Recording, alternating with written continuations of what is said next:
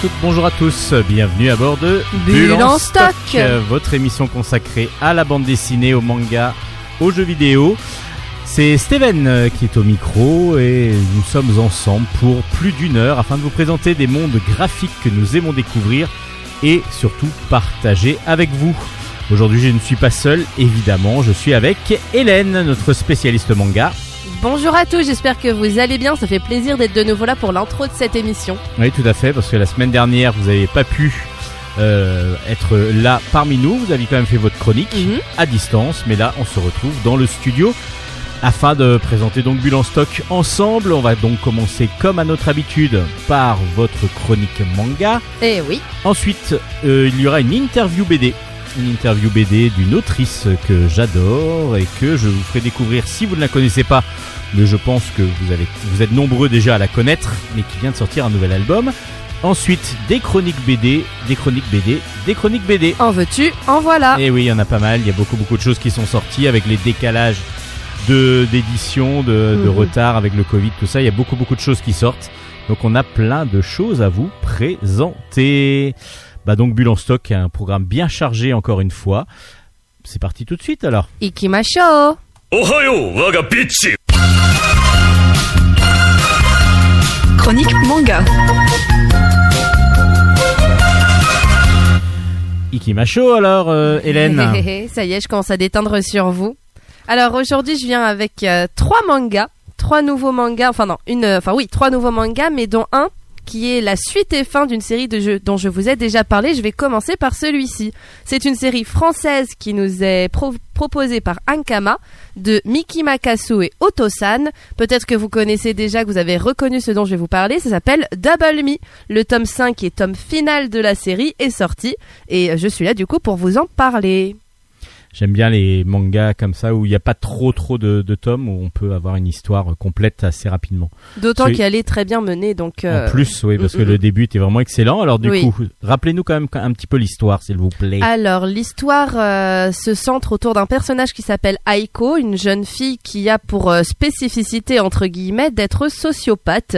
Ça commence bien déjà comme, euh, comme agréable thème de comme manga. J'avoue qu'au début, moi, le manga me mettait... euh, je, je me souviens, je vous en ai parlé, il me mettait mal à l'aise à lire. Ça m'a fait le même effet que quand je regardais Breaking Bad. Un personnage sociopathe et détestable, moi, au bout d'un moment, ça... ça Ça stresse. Ça, ça, exactement, ça me stresse. Mais j'ai quand même continué de le lire parce que le scénario est très intéressant et, comme je vous l'ai dit juste avant, très bien écrit. Donc nous suivons les, les épopées de cette jeune fille Aiko qui découvre une application qui s'appelle Double Me.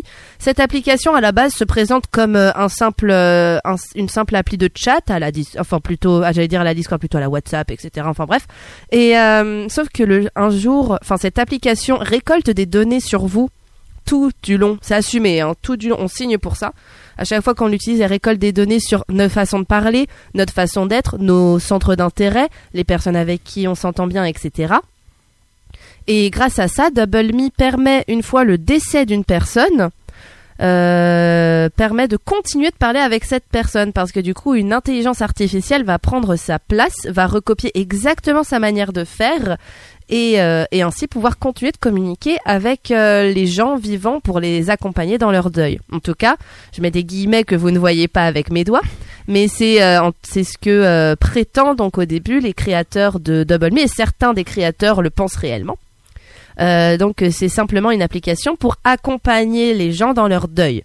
Mais forcément, qui dit euh, intelligence artificielle dit que ça va pas se passer comme les humains le veulent, et sinon il y aurait pas cinq tomes aussi intéressants en même temps. Puis en même temps, je pense qu'il va y avoir des gens qui vont essayer de mettre ça à profit pour faire des choses un petit peu nuisibles ou négatives, Voilà, peu. d'habitude. comme d'habitude, et en Je crois l'occurrence, qu'on on... vit, oui, dans le monde actuel. Ouais, non, c'est ça. ouais, ouais, on est pas mal. Hein. Je pense, on est, on est Quand pas mal les informations, tout on est... en étant quand même dans un côté assez science-fiction très intéressant, surtout dans ce tome qui part à la fin. euh, enfin, je vais, je vais rien vous dire, mais à la fin, vraiment, la fin est vraiment top. Et, euh, et je m'y attendais pas du tout personnellement à cette fin-là, et je, ça fait plaisir de pas Ah, s'attendre de à finir quelque une chose. série avec une surprise, moi j'adore. Avec une belle surprise et une légère ouverture parce que en plus euh, il le dit en note de fin, euh, Otto-san, il dit euh, il ne me reste plus qu'à vous dire au revoir et qui sait peut-être à bientôt pour de nouvelles aventures. Quand on quand Le on lit ça, me. Ah, c'est ça. Quand, Double Me. quand on lit ça juste après la fin de, euh, de ce manga, on est tenté de se dire peut-être qu'il va y avoir une histoire alternative. Ça serait cool. Euh, ça serait très très cool. Bah, On va voir ça. On va voir ça. Qu'est-ce que je veux peux Alors vous du coup, dire ce cinquième tome, donc il clôt. euh, de Il clôt Très l'histoire. très bonne façon. très très bonne façon de, de clôturer l'histoire. Je l'ai trouvé très intéressant. Alors comme on le comme on le sait, enfin c'est peut-être que vous le savez, il y a un an qui sépare euh, du coup ce tome du tome précédent, comme c'est du coup c'est un manga français et donc on a vraiment bah du coup forcément un an c'est le temps qu'il faut à des auteurs pour écrire leurs œuvres en règle générale et, euh, et ce qui est tout à fait normal. Alors ce qu'il y a au Japon, c'est pour ça qu'on a eu des mangas très rapidement avec beaucoup beaucoup de beaucoup beaucoup de, de sorties, c'est-à-dire pratiquement un par mois, voire un tous les deux mois. C'est parce que c'était déjà écrit depuis des années Oui voilà que le temps de la traduction, donc c'était ça justement un mois, un mois et demi, à peu près. et donc du coup tous les deux mois on pouvait sortir un nouvel album. C'est pour ça que les One Piece et ainsi de suite, on en a eu pléthore dès que ça a commencé à sortir. Il y en a eu plein qui sont sortis, donc on se disait bah voilà les mangas ils font ça en deux mois. Bah là en plus Mais maintenant, on est revenu à One Piece, Ouais, on est où revenu il y en a un par an, ou un tous les six mois. à peu près. Il y a un chapitre par semaine Donc voilà, au Japon. au Japon. Alors que dans nous, le en Jump. France, du coup, on doit retrouver bah, six chapitres, donc à ça doit être un tous les six mois. Voilà, à peu près. Donc, le temps parce qu'il faut rajouter à ça le temps de traduction, etc. Voilà. et Nous, on est revenu ça- à un rythme japonais pour les grosses grosses séries, euh, bah, qui est à peu près équivalent au- à l'Europe. Voilà, et du coup, euh, c'est pas plus mal parce que ça laisse un peu de suspense, mais en l'occurrence pour Double Me, il y a quand même beaucoup de personnages. Il y a une vraie, il y a une euh, une enquête policière. C'est il y a un côté thriller en plus de la science-fiction qui est génial. Euh, un côté donc roman policier. Il y a donc tous les policiers, tous les yakuza, les créateurs de la, les créateurs de l'application, les personnages de base, c'est-à-dire euh, Aiko et les autres élèves de son établissement. Je sais plus si elle est collégienne ou lycéenne. Et sur le coup, quand on ouvre le tome 5, alors que ça fait un an qu'on n'a pas eu le tome 4, j'ai fait, Hmm, il va falloir un petit temps d'adaptation. Donc je vous conseille, mais ça, je ne vous l'apprends pas, de, si jamais vous avez commencé la série, de relire au moins le tome 4 avant d'entamer le tome 5, ne serait-ce que pour euh, remettre dans le contexte les personnages, qui est qui, pourquoi, comment, qu'est-ce qu'ils ont fait, qu'ils en soient arrivés là au début du tome 5. C'est un minimum syndical, bien entendu, mais euh, on ne le répétera jamais assez parce Alors, que parfois on se dit avec mes souvenirs ça va aller, je me souviens de l'histoire et en fait pas du tout, on ouvre la première page et on est paumé. Bah, en plus, nous, on lit pas mal de choses donc euh, par semaine, et moi, Ah je oui. sais que j'aime bien me replonger avec le premier, les premiers tomes euh, quand on a une série comme ça. Donc du coup, ça me prend encore plus de temps de lecture, mais c'est aussi agréable de revenir dans un monde qu'on a apprécié et puis d'avoir comme ça la finalité, la suite, euh, en, étant déjà intégré dedans. Mhm. Donc ça s'appelle Double Me. Donc ça s'appelle Double Me, c'est le tome 5 et tome final et je vous le conseille parce que c'est vraiment euh, de l'or en barre. Et C'est chez... Et c'est chez Ankama bien Ankama. sûr. やりきってないからやりきれない。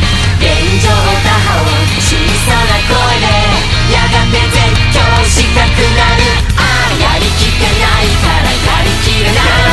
やりきってないからやりきれない。どうせというのは簡単だけど今は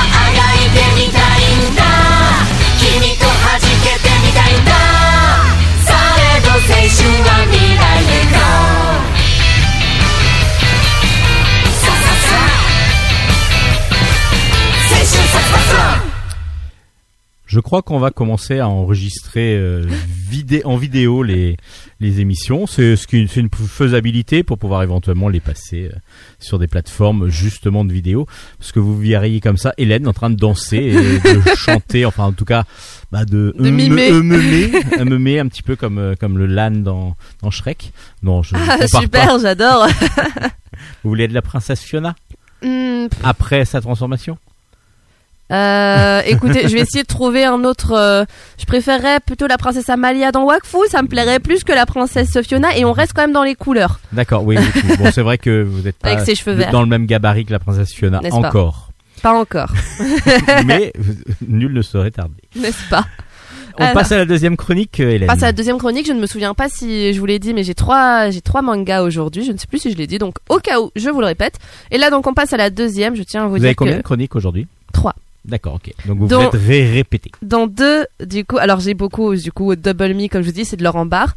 Et là, les deux prochains mangas, c'est les deux, les Deux, prochaines sont des coups de cœur. Vraiment, j'ai adoré. Et je commence du coup par, euh, un manga qui est paru dans la collection Fantasy de chez Soleil Manga et ça s'appelle The Elf and the Hunter. Donc l'elfe et le euh, chasseur. Hunter c'est chasseur, oui. L'elfe et le chasseur. Donc le tome 1 est sorti aux éditions Soleil Manga et c'est génial, c'est trop beau, trop mignon, trop chou. Je m'attendais pas à ça quand Et je l'ai c'est ouvert. de qui Et c'est de Aoi Umetaro. Voilà. Parce que il faut quand même, si c'est très génial, il faut quand même lui dire. Oui, c'est vrai. Bah um, Aoi Umetaro, euh, j'adore votre euh, j'adore votre manga, continue comme ça, c'est trop bien. On va lui envoyer un message. Ben oui. Alors, c'est l'histoire d'un d'une elfe. Logique. Et d'un chasseur. Chasseur. Ok, Wouh merci. Donc on passe à la troisième chronique de Hélène. Alors, attendez, j'ai pas dit les noms. Ah, L'elfe s'appelle Magritte. Oui, Magritte, comme le peintre. Comme le peintre. Et, avec euh, un E à la fin. Eh oui, oui, Magritte. Et il Comme y a le même peintre. il y a même une note euh, en début de euh, en début de, de enfin de- début de manga de l'auteur qui dit mon héroïne Magritte se prononce un peu comme Magnet, c'est-à-dire Magolito, Magneto. Mais du coup, c'est vraiment le nom français en, en japonais aussi puisque du coup, elle explique même comment on doit le prononcer. Et du coup, donc Magritte et Yura, le nom du chasseur, un jeune chasseur de 18 ans. Euh, qui se retrouvent à collaborer ensemble. On comprend au fur et à mesure, enfin on apprend plutôt plus tard dans les pages de ce tome 1 que euh, Yura a rencontré euh, Magritte quand il était tout petit, sauf qu'elle, elle était déjà euh, à sa forme adulte. Enfin non, c'est pas encore une forme adulte, elle a une forme euh, enfantine un peu, mais elle a plusieurs centaines d'années comme c'est une elfe. C'est une elfe. C'est C'est une normal. elfe. Et, euh, et lui, il était tout gamin quand il l'a rencontrée. Elle l'a soigné d'une maladie. Et il s'est juré qu'il deviendrait, qu'il deviendrait son chasseur, c'est-à-dire euh, la, la personne qui l'aidera à récupérer les matériaux dont elle a besoin pour faire ses concoctions. Parce qu'il faut savoir que Magritte est une alchimiste de génie.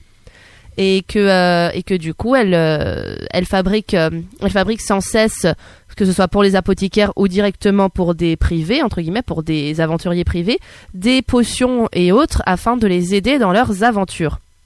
Et rien ne lui résiste, aucun challenge ne lui résiste. On vient d'apprendre l'existence d'un- d'une nouvelle dimension parallèle qui s'appelle Univers.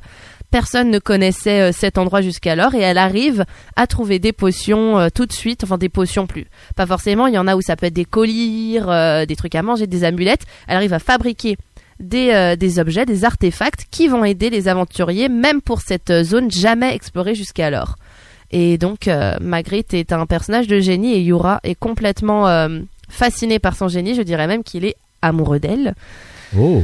Et Magritte est amoureuse de lui. Et c'est trop mignon parce que du coup, ils se le disent pas. Genre, on va avoir un chapitre où on est depuis les yeux de Yura. Un ou deux chapitres où on est dans les yeux de Yura qui dévore du regard Magritte à se dire elle est géniale, j'ai envie de rester avec elle à ses côtés tout le temps pour l'aider dans, dans ses projets. Et après, deux pendant les deux chapitres suivants, on est dans la tête de Magritte qui se dit ah là là, mais euh, comment il fait pour me supporter? C'est trop chou. Enfin, ils sont trop mignons. J'ai adoré lire ce manga. J'avais un sourire aux lèvres du début à la fin parce que c'est pas un, c'est pas un shojo déjà dans la catégorie.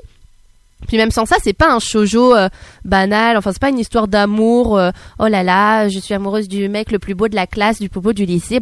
Non, ça reste un chasseur de 18 piges amoureux d'une elfe qui fait 1m10 les bras levés. Euh, Et qui a en plus un aspect un peu enfantin. oui, mais lui, c'est un gamin. Enfin, il l'a connu, c'était un gamin. Oui. Mais et puis même sans ça, je veux dire, il est même sans ça, elle, est- elle a par contre l'intelligence et la sagesse d'un adulte. D'accord. Il est plus amoureux, je, il est plus amoureux de... De- sa personnalité que de son physique au final. Euh, et elle est, euh, oui, parce que c'est une adulte hein, dans sa tête. Elle a, elle a plus de sagesse et de savoir-faire que n'importe qui dans, dans le monde de n'importe quel humain. Et ils sont trop, trop, trop marrants, trop mignons. Et euh, j'ai adoré. Après, elle, elle fait finalement quand on regarde les pages. C'est vrai qu'elle a une, elle a une apparence un peu enfantine, mais avec, euh, avec son côté, euh, avec son intelligence, etc. Très vite, on a plus l'impression de voir tout simplement une personne de petite taille que euh, qu'un enfant au fur et à mesure par par sa façon de parler, etc. Donc, euh, enfin bref, moi j'ai adoré. Je vais pas vous en dire plus parce que ce serait vous gâcher le plaisir, mais euh, c'est euh, c'est donc euh, cette histoire de collaboration entre ce chasseur et cette elfe qui euh, qui visiblement pourront pas se passer l'un de l'autre. Mais comme on le sait, bah, les elfes et les humains n'ont pas la même longévité. Et euh, je me demande comment euh, va évoluer leur histoire, ne serait-ce que pour ça. En plus, les dessins sont adorables. Euh, la Rien que la couverture, tout de suite, je l'ai lu, j'ai dit, oh lui, je sens que je, je le sens bien. Je sais pas pourquoi, je le sens bien, ce manga. Soleil Manga aime bien en plus nous offrir des belles couvertures avec euh, avec du doré, des incrustations dorées argentées, etc. Bah, et à chaque fois, c'est ils choisissent bien les mangas sur lesquels ils font ça en plus. Et euh, le- le- la qualité de dessin est assez euh, assez phénoménale. Enfin, c'est tout à fait le style que j'aime beaucoup. Ça fonctionne très bien avec euh, l'univers euh, heroic fantasy dans lequel évoluent les personnages. Et euh, bah vous le savez, moi je suis friand des histoires d'amour depuis peu, alors qu'avant je n'étais pas trop dans ce délire. Puis depuis que j'ai commencé mes chroniques manga, j'ai réappris à apprécier leurs histoires. Et en l'occurrence, euh, comme c'est pas centré en plus forcément sur leur histoire d'amour, mais que c'est plus euh, centré sur euh, leur labo, leurs aventures, mais en plus leur relation à tous les deux, c'est euh, vachement bien amené. Moi j'ai adoré lire ce manga. Ça s'appelle donc. Donc ça s'appelle The Elf and the Hunter, c'est par Aoi Umetaro, merci Aoi Umetaro, et c'est aux éditions Soleil Manga, le tome 1.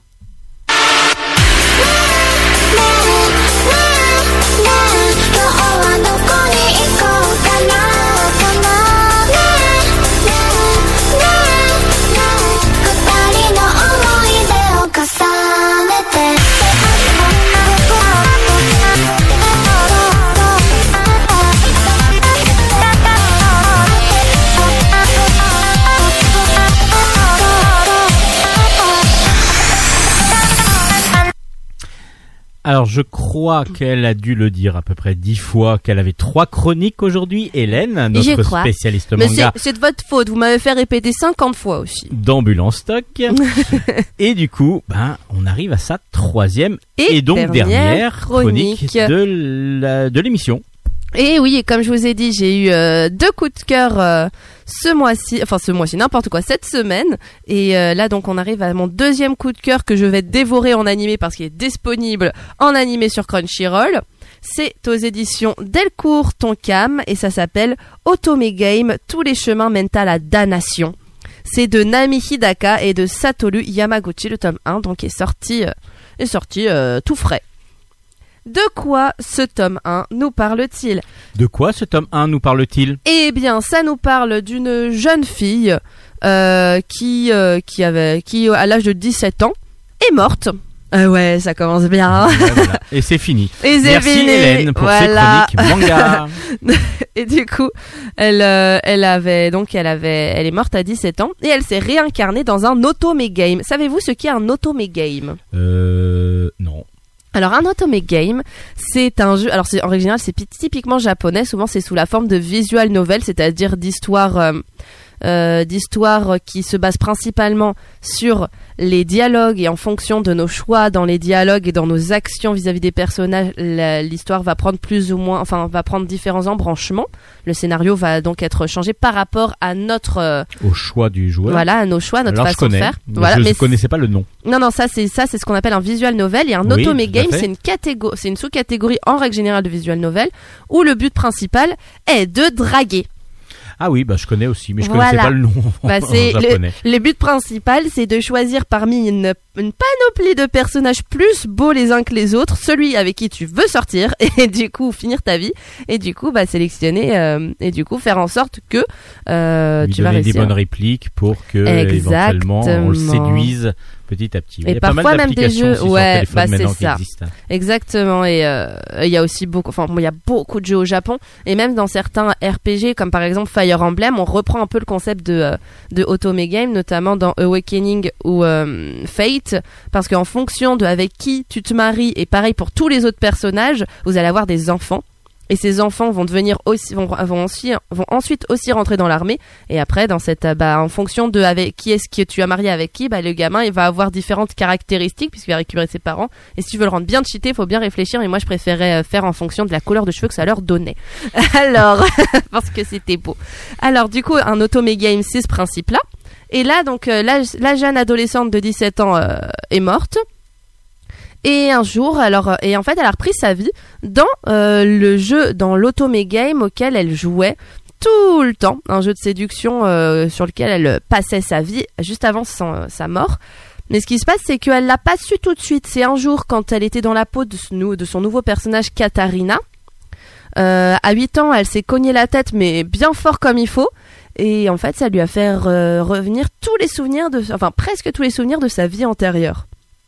Il y a quand même des choses floues, mais euh, notamment, bah, elle se souvient, elle reconnaît assez rapidement, une fois que ses souvenirs sont revenus, euh, l'univers dans lequel elle évolue. Elle se dit, mais c'est bizarre en fait, je m'appelle comme ça, mais c'est le nom d'un personnage dans le jeu que... ah d'accord, j'ai compris donc voilà, donc elle se rend compte qu'elle est qu'elle a ressuscité dans son jeu vidéo et en plus elle n'a pas ressuscité dans n'importe quel personnage. Elle a ressuscité dans la méchante rivale Ah, dans la méchante rivale et en plus elle se souvient du coup des différents scénarios possibles pour la méchante rivale et en général c'est pas glorieux.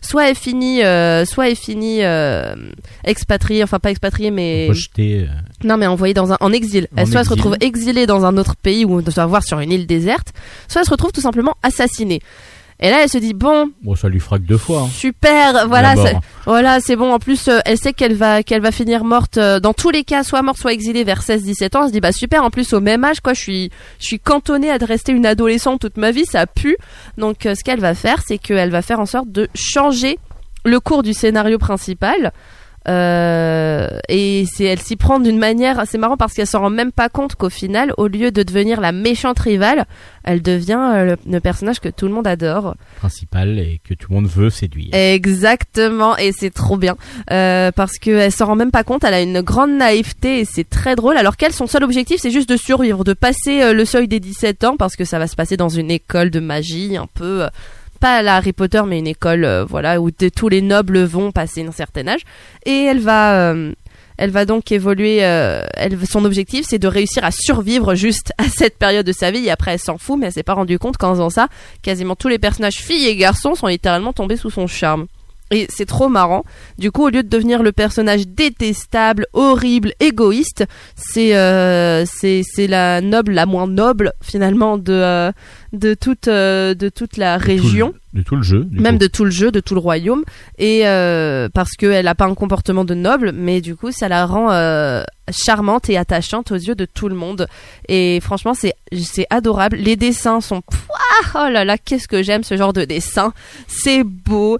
Tout le monde est beau, j'arrête pas de vous le dire, je sais, tout le monde est beau, tout le monde est mignon, tout le monde s'aime, c'est j'adore, j'adore, j'adore. C'est sûrement la réalité du coup. Oui, dans ma tête, oui. Il y a Dans- que des poneys et des licornes. Ça, le monde des bisounours. Voilà, ah là là, c'est- génial. J'ai j'ai adoré et quand j'ai tourné la toute dernière page et que j'ai vu Otome Game, la série saison 1 à regarder sur Crunchyroll, j'ai fait OK.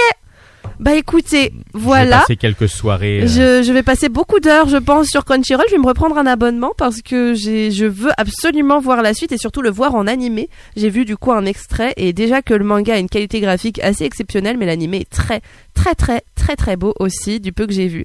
Et j'ai trop hâte de regarder. Les, j'adore, j'ai adoré. C'est un coup de cœur, c'est un coup de cœur un coup de gueule?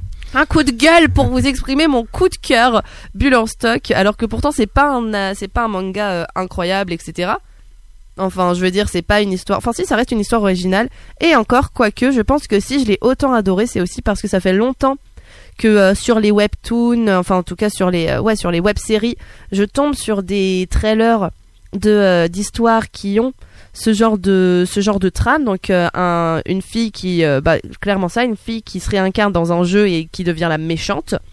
Et ça fait un moment que je me dis j'aimerais bien lire une histoire comme ça mais il y en avait aucun sur lequel j'arrivais à me décider etc et du coup bah et du coup ça m'a permis finalement de mettre un pied dans dans ce style euh, dans ce style de manga et de webtoon donc ou de web série qui en ce moment fonctionne très bien. Et bah, j'ai grave accroché en tout cas Otome Game pour rentrer dans cet univers il est topissime Alors les références. donc Otome Game, tous les chemins mènent à la damnation de Nami Hidaka et Satoru Yamaguchi aux éditions Delcourt Tonkam. Merci Hélène. J'ai beaucoup parlé, mais de rien. Bah oui, a pas de problème. C'est fait pour aussi hein, l'émission. c'est vrai. c'est votre chronique, donc vous faites ce que vous voulez avec votre chronique. Ah, mais je me suis éclatée en plus. Là, pour le coup, euh, j'ai beaucoup aimé ce que j'ai lu cette semaine. C'était incroyable. Alors maintenant, vous allez avoir un choix. Soit vous voulez écouter tout de suite l'interview de, notre, de l'autrice que j'ai invitée à Bulle en Stock, soit on fait la pause musicale avec le jeu. Depuis le début de la saison, on doit retrouver le titre d'un, d'une, d'un film à partir de la chanson dont les, dont- qu'on, va écouter, dont est extraite évidemment le, le, la chanson. Bah alors, je propose la vous choisissez. chanson. Comme ça, on laisse un peu de suspense par rapport à l'interview. Donc du coup, une chanson tirée d'un film, à vous de retrouver le film. Hello, darkness, my old friend. I've come to talk with you again. Because a vision softly creeping left its seeds while I was sleeping. And the vision that was planted in my brain still remains within the sound of silence. In restless dreams I walked alone, narrow streets of cobblestone. Neath the halo of a street lamp, I turned my collar to the cold and damp. When my eyes were stabbed by the flash of a neon light, it split the night and touched the sound of silence. And in the naked light I saw ten thousand people, maybe more. People talking without speaking. People hearing without listening. People writing songs that voices never share. No one dared disturb the sound of silence. Fools said I do not know. Like a cancer grows.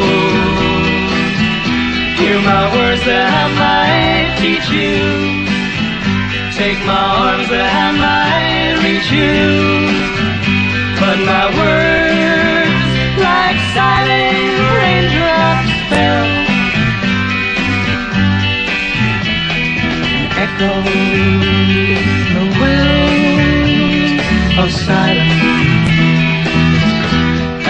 people bowed and prayed to the neon god they made. And the sign flashed out its warning in the words that it was forming. And the sign says the words of the prophets are written on the subway walls, the tenement halls, whispered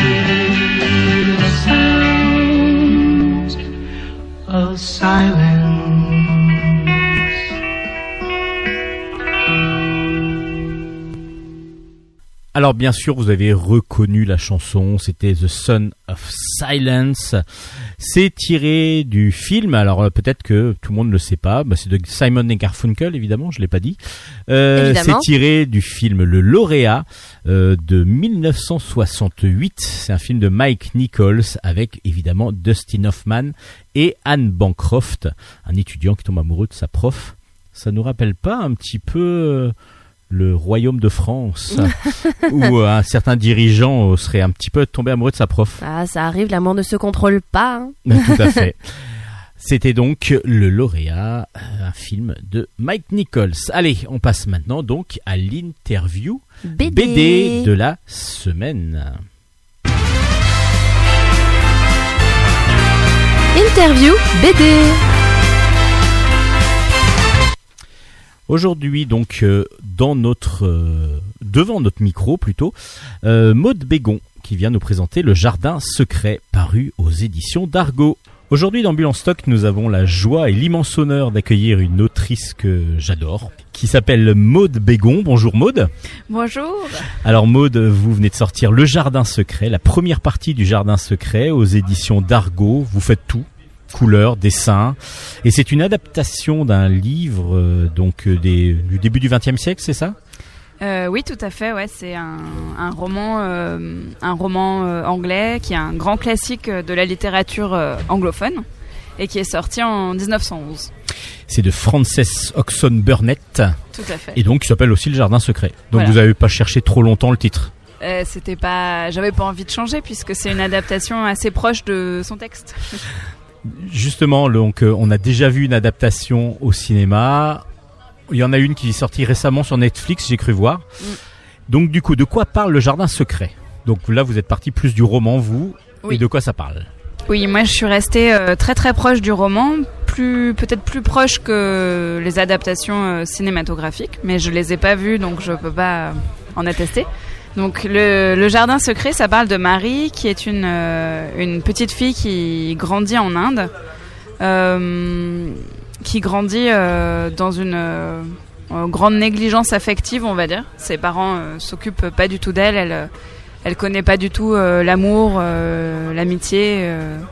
Voilà, elle a, elle a été élevée par une espèce de famille de, de domestiques euh, qui tourne tout le temps et, et elle n'a pas vraiment d'attachement euh, envers quelqu'un.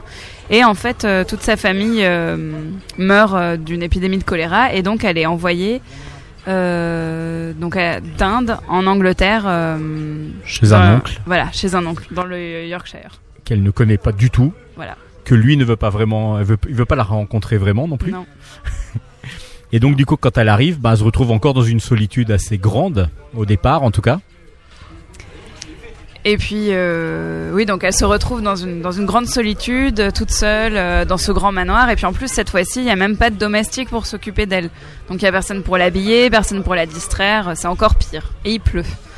Mais en fait, assez vite, elle, a- elle apprend à, hum, elle apprend à vivre toute, enfin, à devenir autonome et à, à y trouver du plaisir. Elle apprend à, courir toute seule dehors, à, regarder les, plantes, à regarder le- les jardins et surtout elle rencontre, euh, elle commence à rencontrer des, personnages auxquels elle s'attache.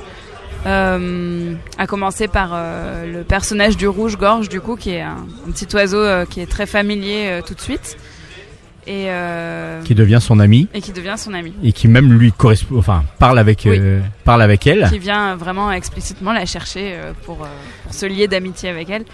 Et euh, un vieux jardinier qui est très, euh, qui est comme elle, un peu bougon, qui vit en solitaire, mais en fait qui se, qui, qui peut-être se retrouve un petit peu en elle et, et ils deviennent une sorte de, de duo un peu euh, bougon, mais euh, bougon mais qui s'attache. Et après, le, rouge-gorge, à un moment donné, il va aller sur un arbre qu'elle ne peut pas atteindre parce qu'il y a un fameux, bah, dont le titre, un jardin Voilà. secret, Un jardin qui- fermé. Un jardin fermé dont on a perdu et la clé et la porte. Donc elle est très intriguée. Et donc, bah, on vous raconte pas trop après la suite, Mm. mais voilà, c'est vraiment euh, le changement de, de cette euh, jeune demoiselle qui, qui va, parce qu'on la voit dès qu'elle sort, dès qu'elle a un peu de liberté, on Oui, voit les, le change, dessin euh, change, le visage change complètement. Mm. Justement, c'était une volonté. C'est dans le roman comme euh, comme dans la BD. Et ben dans le roman, on a cette évolution. euh, effectivement, au début, elle est, euh, elle est vraiment acariâtre. euh, elle est, ça en est rigolo en fait de, de voir un personnage d'enfant aussi désagréable. C'est une petite peste, on peut dire. C'est vraiment une petite peste. Et, et en fait, très presque très vite, en fait, elle commence à, à se à s'adoucir en fait à partir du moment où elle s'ouvre, euh, elle accepte de, s'ouvrir au monde. euh, elle le vit moins comme une attaque. Euh, en fait, elle a une, énorme force, Marie, de résilience. C'est vraiment, elle est hyper peste, hyper renfrognée, elle a hyper déçue par la vie et très blasée, fermée.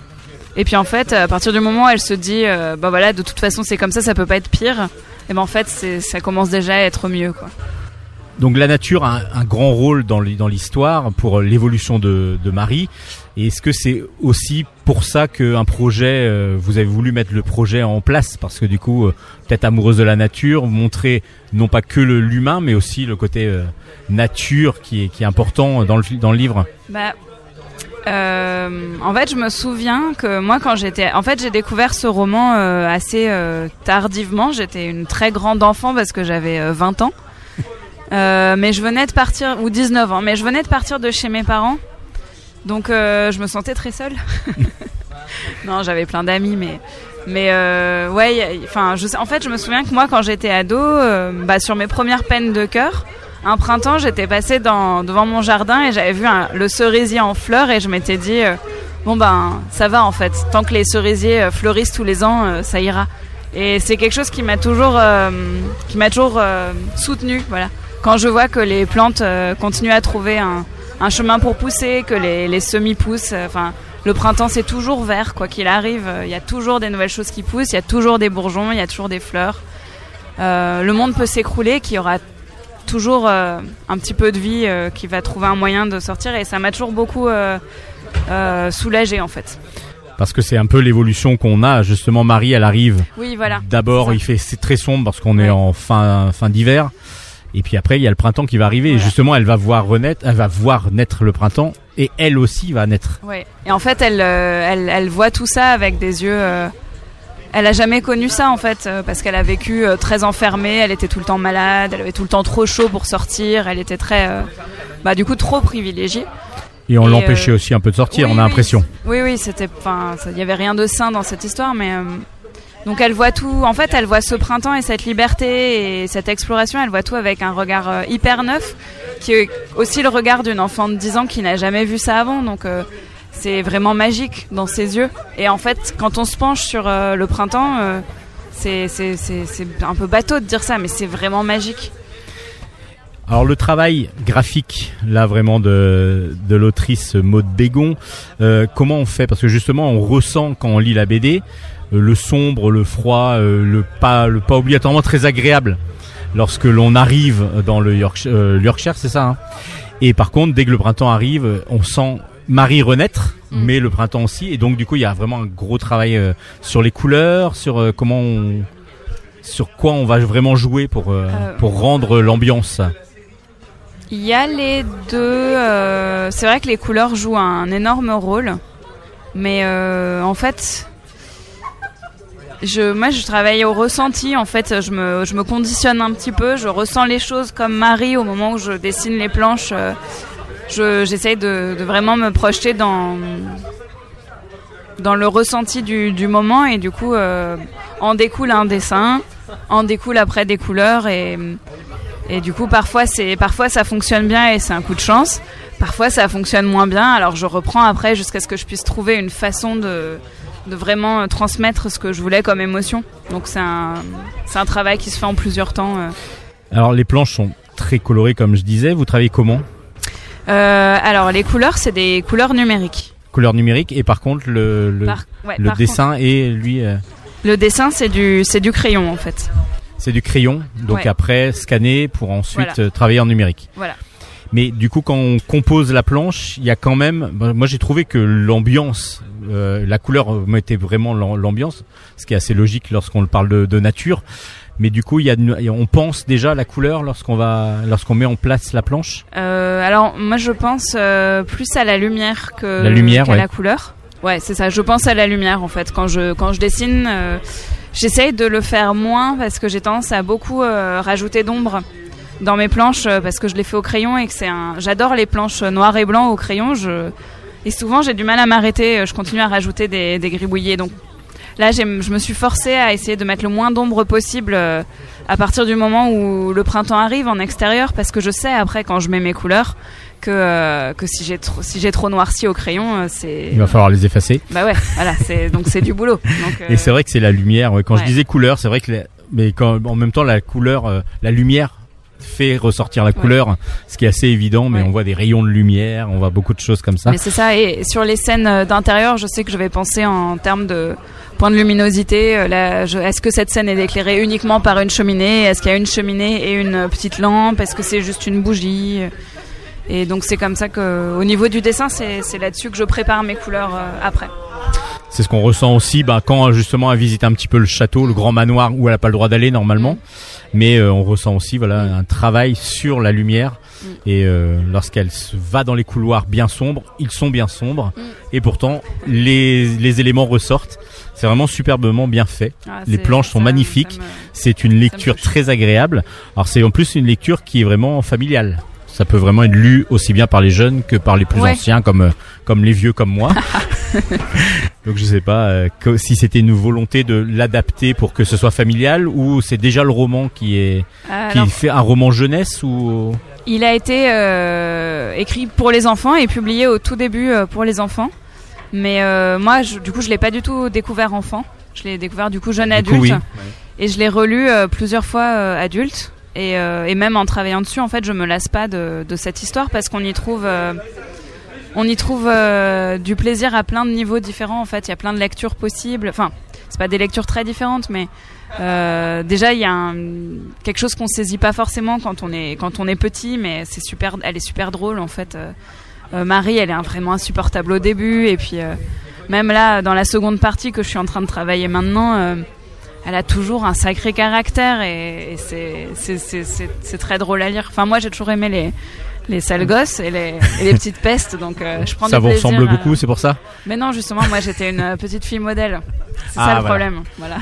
Bon, on va demander à vos parents quand même avant de. Oh, oui, oui, c'est- ils seront d'accord. Ils seront d'accord. J'étais une ado moins modèle mais Donc ce sera en deux en deux parties. Ouais. Le roman donc euh, permettait de ça, mais c'est vrai Ouais. que toute la première partie, on découvre aussi des personnages, surtout à la fin, qui sont tout de suite en, on est tout de suite, on rentre tout de suite en empathie. Ouais. Il s'appelle Dixon, on peut juste dire ça. Deacon ouais. Euh, et- pardon. Et, euh, et du coup, Colin, juste, euh, juste, euh, juste lui, on le rentre en, Ouais. en sympathie tout de suite. On a envie d'être son ami, Oui, ce que bah va devenir aussi Marie, Voilà. je pense, si c'est à peu près la même histoire. Et donc, du coup, deux tomes, euh, ça fait un travail encore. euh, ça fait un an de travail minimum, c'est ça? Oui, oui, oui. Alors, il est censé sortir. euh, il est censé sortir en. Moi, je, je pense en mai. Euh, en mai 2022, du coup, oui, donc dans un an. Parce Dans un que an. euh, mai, je, je, voilà, je sais pas, avril-mai, quoi. Il, est, il sera fini à peu près au même moment, donc. euh, Et être autrice euh, complète, euh, donc euh, ne pas voir. Euh, bah, si il y a évidemment l'éditeur qui a un regard et puis qui va vous donner un ping-pong, euh, j'imagine, mais il n'y a pas de scénariste à côté qui Oui. va vous donner des pistes. C'est plus difficile? C'est comment ça se passe? Je crois que c'est euh, votre premier album euh, ben, à part Antigone euh, oui, au tout voilà. début. Euh, donc, euh, Après, il y a eu que des séries avec Ouais. euh, des scénaristes. Moi, j'aime beaucoup. En fait, à la base, je, je voulais raconter des histoires. C'est pour ça aussi que je fais de la bande dessinée. Donc, euh, enfin, c'est même juste pour ça que je fais de la bande dessinée. Donc, je suis très contente de, de travailler euh, sur ma, ma propre version de cette histoire. Euh, L'écriture, c'est quelque chose qui me fait très très plaisir. La réécriture, là, en l'occurrence. Mais euh, c'était pas évident euh, à la fin, quand on dans cette grande période où on a que des doutes et où on a l'impression qu'on a qu'il faudrait tout refaire. Et là, il faut harceler son éditeur euh, pour être rassuré. Et c'est pas du tout une position agréable. Et, là, j'ai manqué. les scénaristes m'ont manqué. Ces personnes qui nous rassurent et disent oh là là, tes planches sont magnifiques. Euh, Même si c'est pas vrai. Non. Bah oui. On vous les enverra bulles en stock, on vous dira que c'est beau parce que c'est vrai qu'elles sont magnifiques les planches. L'album est magnifique. Alors ça s'appelle, je vais rappeler quand même euh, les références, Le Jardin Secret. La première partie est donc sortie aux éditions d'Argo, dessinée par Maude Bégon, dessinée, scénarisée, adaptée, enfin vraiment tout colorisé. Par Maude Bégon, qui était donc notre invitée aujourd'hui. Merci Maude d'avoir Bah. accepté l'invitation de Bulle en stock. Merci à toi et merci à vous. Vous venez d'écouter l'interview de Maude Bégon qui venait nous présenter Le Jardin Secret, une adaptation donc d'un roman anglais dont la première partie est sortie aux éditions d'Argo. Merci à Maude d'avoir accepté notre invitation. Allez, on passe maintenant aux chroniques jeux vidéo. Mais non, bien sûr, c'est bande dessinée. J'y ai cru, j'y ai cru. Chronique bande dessinée. On commence ces chroniques BD avec de la bande dessinée italienne avec la série Dylan Dog. Euh, ça s'appelle L'Aube Noire. C'est de Reccioni au scénario, de Roy au dessin. Et c'est aux éditions Mosquito. Alors, c'est dans la série Dylan Dog de chez Mosquito qui compte 6 tomes, mais euh, Dylan Dog est une série au long cours parce que du coup c'est un fumetti, donc euh, des albums souples, vous savez, euh, italiens qui donc sortent régulièrement, toutes les semaines, tous les mois. Il y a plusieurs, euh, plusieurs dizaines, voire plusieurs centaines de numéros qui sont déjà sortis depuis euh, 1998, je crois. Donc du coup, ça fait pas mal de 86, pardon, pas 98. Depuis 1986, Euh, donc il y a pas mal de de- de- d'albums qui sont sortis, des, des souples, et puis du coup, bah il y a des fois des histoires euh, qui sont qui sortent comme ça en album. Et il y a eu même eu des films. Il y a eu un film, euh, deux films même. Il y a eu Dylan Dog et puis il y a eu Della Morte dell'Amore qui est une adaptation aussi de Dylan Dog. Vraiment excellent si vous aimez euh, ce style donc horrifique parce que oui, Dylan Dog c'est un un détective du surnaturel et de l'horreur, du paranormal. Et donc on retrouve notre héros là qui est donc euh, un privé et qui euh, voit arriver dans son cabinet, dans son dans son bureau, Sybil Browning. Sybil Browning est assez, euh, c'est une jeune de, une jeune femme qui vient le voir parce que elle a un petit problème.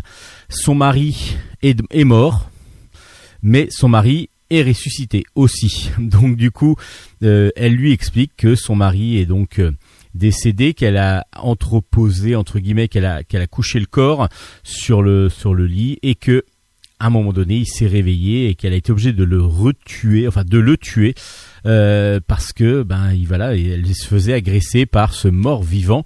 C'est exactement le type donc d'aventure que qu'attend Dylan Dog. En plus, la, la veuve euh, je- est, est plutôt mignonne, donc du coup il va aller avec son comp- enfin avec son compagnon, avec son acolyte Niap Niap, un, un sourd, un sourd, non pas sourd, il est muet, euh, qui est toujours euh, en train de se balader avec sa pelle parce qu'il était fossoyeur au départ, Euh, et ils vont donc aller euh, voir, enquêter, et pendant ce temps-là, bah il y a la police aussi qui enquête parce que c'est pas normal, il y a quelque chose qui se passe.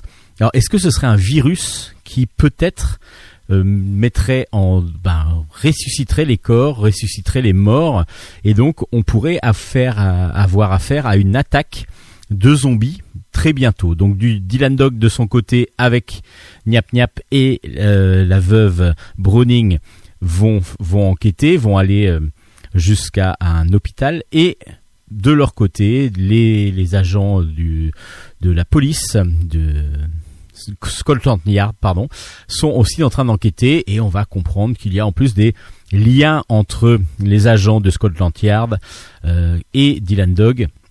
Il y a un passif, il y a un passé et un passif. Et du coup, tout ça bah, va rendre une histoire vraiment excellente. Alors, c'est le début d'une histoire, c'est un diptyque.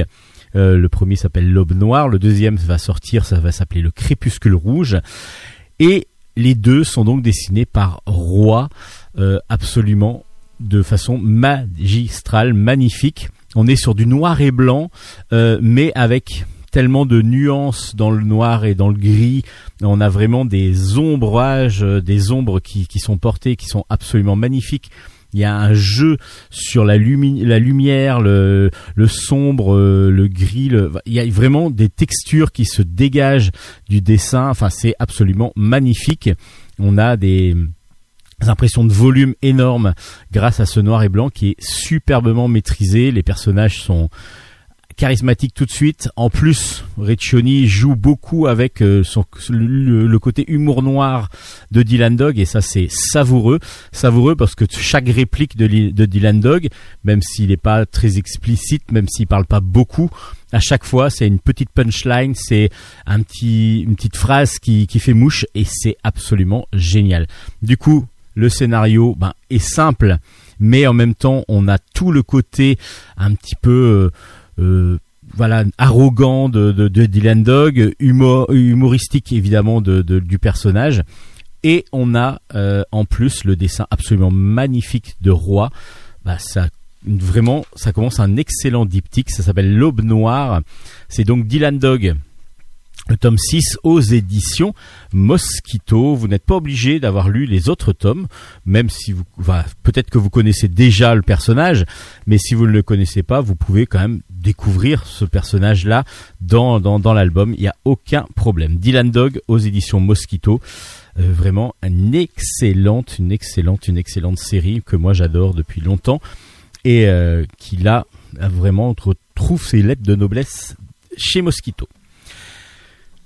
Il y a des albums qui nous marquent toute une vie. Alors moi, euh, j'ai quelques albums comme ça, euh, et j'en ai un que j'ai acheté euh, au tout début de, bah, dès que ça sortit, le jour de sa sortie, si je me rappelle bien, j'ai tout de suite été happé par le dessin, happé par l'histoire, happé par l'aventure. C'est de Fabrice Lebeau, et ça s'appelait Horologium. Et du coup, je suis tombé amoureux de, ce, de cette série. J'adore aussi l'auteur, du coup. Et Fabrice Lebeau nous offre un nouvel album qui s'appelle Sélénie. C'est aux éditions Delcourt. C'est un récit complet. Et c'est encore à la, fois, à la fois merveilleux, à la fois du fantastique, à la fois imaginatif. Voilà, absolument magnifique en plus graphiquement. Alors je vais vous raconter exactement ce qui se passe. On est dans un futur euh, assez lointain. La Terre a été dévastée euh, par un, apparemment par des extraterrestres. Et du coup, il y a une communauté terrienne qui a réussi à se réfugier sur la Lune. Sur la Lune. Et là, on va suivre euh, la vie de trois personnages d'une fille nommée Sélénie, ainsi que de ses amis Verne et Méliès. Et euh, ils vont, euh, ils sont donc euh, dans, dans cette sorte de bulle. C'est une sorte de grande serre qui fait une sorte de grosse bulle sur la sur la surface de la Lune, dans lesquelles sur lesquelles ils peuvent euh, ils peuvent euh, donc euh, se balader parce que l'air est respirable à l'intérieur. Par contre, à l'extérieur, euh, ben c'est pas c'est pas c'est c'est pas c'est pas respirable, mais il y a les sélénites qui y habitent quand même. Donc les habitants de la Lune. Donc on a tout un bestiaire entre les sélénites, euh, on va dire humanoïdes, et puis les animaux euh, fantastiques qui, peuplent la, Lune. Voilà. Donc Fabrice Lebeau nous offre encore une vision complètement euh, pas déjantée, mais complètement folle, euh, un petit peu, voilà, une invention totale de d'une vision de la Lune qui pourrait se rapprocher ben, de, du baron de Munchausen, par exemple, avec les sélénites aussi. Et là, euh, ils vont, euh, ben, on, on va suivre un petit peu au départ, un petit peu comment fonctionne cette euh, cette cette euh, colonie fran- euh, française, j'allais dire, terrienne sur la Lune. Il y a un, il y a Kako, Kako qui Kakoshin, il s'appelle, qui lui est euh, est un robot qui est là pour élever les, les enfants qui sont maintenant devenus des adultes pour euh, Sélénie et, et, Verne et, Méliès lui est encore un enfant. Ils sont là pour l'élever parce que apparemment ce sont donc des terriens mais qui seront qui seraient un peu particuliers parce qu'ils auraient des origines aussi extraterrestres. Ce serait peut-être les- le lien entre les deux, euh, donc euh, les, les, les terriens et les extraterrestres auraient vu, donc fait ces enfants-là. Et du coup, ben, ils auraient peut-être des pouvoirs des extraterrestres. Alors, quels seraient ces pouvoirs? Pour l'instant, on ne le sait pas encore. Et puis un jour, sur cette, lune, il y a une sorte de vaisseau qui arrive, qui va peut-être détruire le dôme, qui en fin de compte au dernier moment ne le détruit pas, et donc les, jeunes Sélénie, Verne et Méliès vont partir pour comprendre euh, qu'est-ce qu'est qu'est-ce que ce vaisseau, qu'est-ce qu'il y a dedans, pourquoi il est là, enfin voilà. Il y a plein de choses. Et puis surtout, ben, on va pas euh, en rester là. Là, je vous raconte pas tout parce que du début à la fin, on découvre d'abord tout cet univers et que c'est absolument euh, magistral graphiquement. C'est intéressant parce qu'il y a plein de choses à découvrir. Il y a plein de, de, comme je vous disais, un bestiaire énorme, donc plein d'animaux euh, à, découvrir, euh, des, inventions aussi que nous qu'a créé encore Fabrice Lebeau, comme dans Horologium où tout était régi par la mécanique. Là, il va inventer en particulier une sorte de, ro- de, de rove, un- un- une voiture de, de l'espace pour pouvoir rouler euh, sur la Lune qui est très très intelligente, qui est presque humaine, c'est-à-dire qui peut vivre quasiment. On a, euh, bah, regardez juste la couverture, on a une sorte d'hippocampe de la Lune, qui est une sorte de donc de cheval, euh, de destrier euh, sur lequel est Sélénie et qui, qui, qui est aussi donc fait partie du bestiaire de la Lune, donc qui, qui est utilisé comme animal, comme moyen de locomotion. Euh, plein, plein, plein. C'est un univers que va prendre euh, en qui va mettre en place euh, euh, Fabrice Lebeau avec plein de petits détails, avec plein de petites choses pour arriver à une finalité euh, surprenante. Donc je vous en dis pas trop parce que c'est un one shot.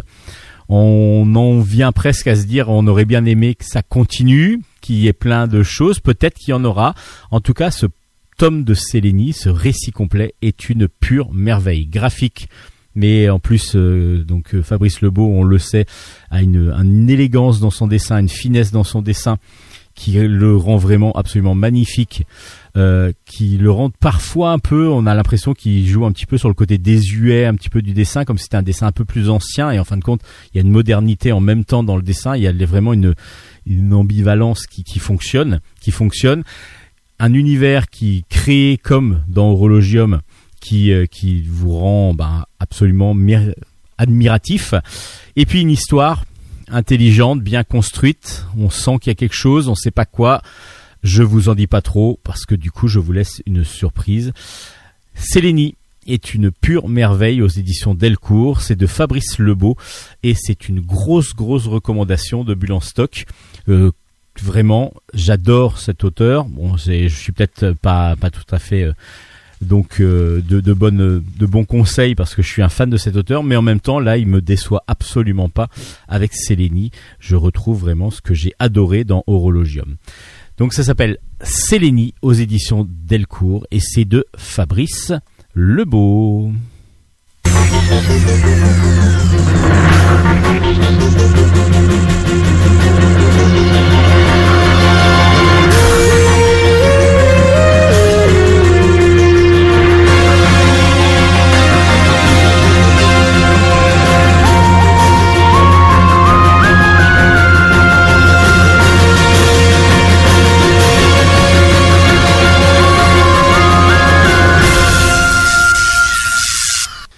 L'avantage d'Ambulance Stock, c'est que on peut se balader de d'époque en époque. On peut aller euh, sur la Lune, comme on vient d'y aller avec Fabrice Lebeau. Et là, on va se retrouver sur Terre, mais dans une autre époque. On est en 1926, dans l'Arizona exactement. Et on va suivre Julie Douane, euh, qui euh, donc euh, est présente dans le tome 2 bah, de la série euh, dont elle est dont, euh, dont, dont elle porte le titre quand même. hein. Wild Mustang Saloon, le deuxième tome est donc sorti. C'est de Thierry Kaito au scénario, Luc Braille au, scéna- au dessin, pardon. Et c'est donc dans la collection Conquistador de chez Delcourt. Alors Julie Douane, c'est une femme forte, une femme courageuse, donc qui est comme ça au début du XXe siècle, euh, en pleine période de prohibition. Euh, elle vient de récupérer la distillerie euh, clandestine de son père. En effet, elle a, son père a été tué par la mafia. Il y a d'un côté la mafia donc italienne et lui, son père est irlandais euh, était irlandais du coup. Et il s'est fait tuer parce que bah, il voulait reprendre une distillerie. Donc euh, le trafic d'alcool euh, en plein milieu de prohibition euh, bah, du coup ça, ça ça donne des jaloux. Et donc Julie est arrivée a remis en place la distillerie de son père. Donc comme ça le, elle a de nouveau pas la main mise totalement mais en tout cas elle produit un très bon bourbon de contrefaçon évidemment. Euh, le shérif euh, passe un petit peu euh, parce que du coup ça fait du bien aussi pour la ville et puis que le shérif est vraiment ami avec elle.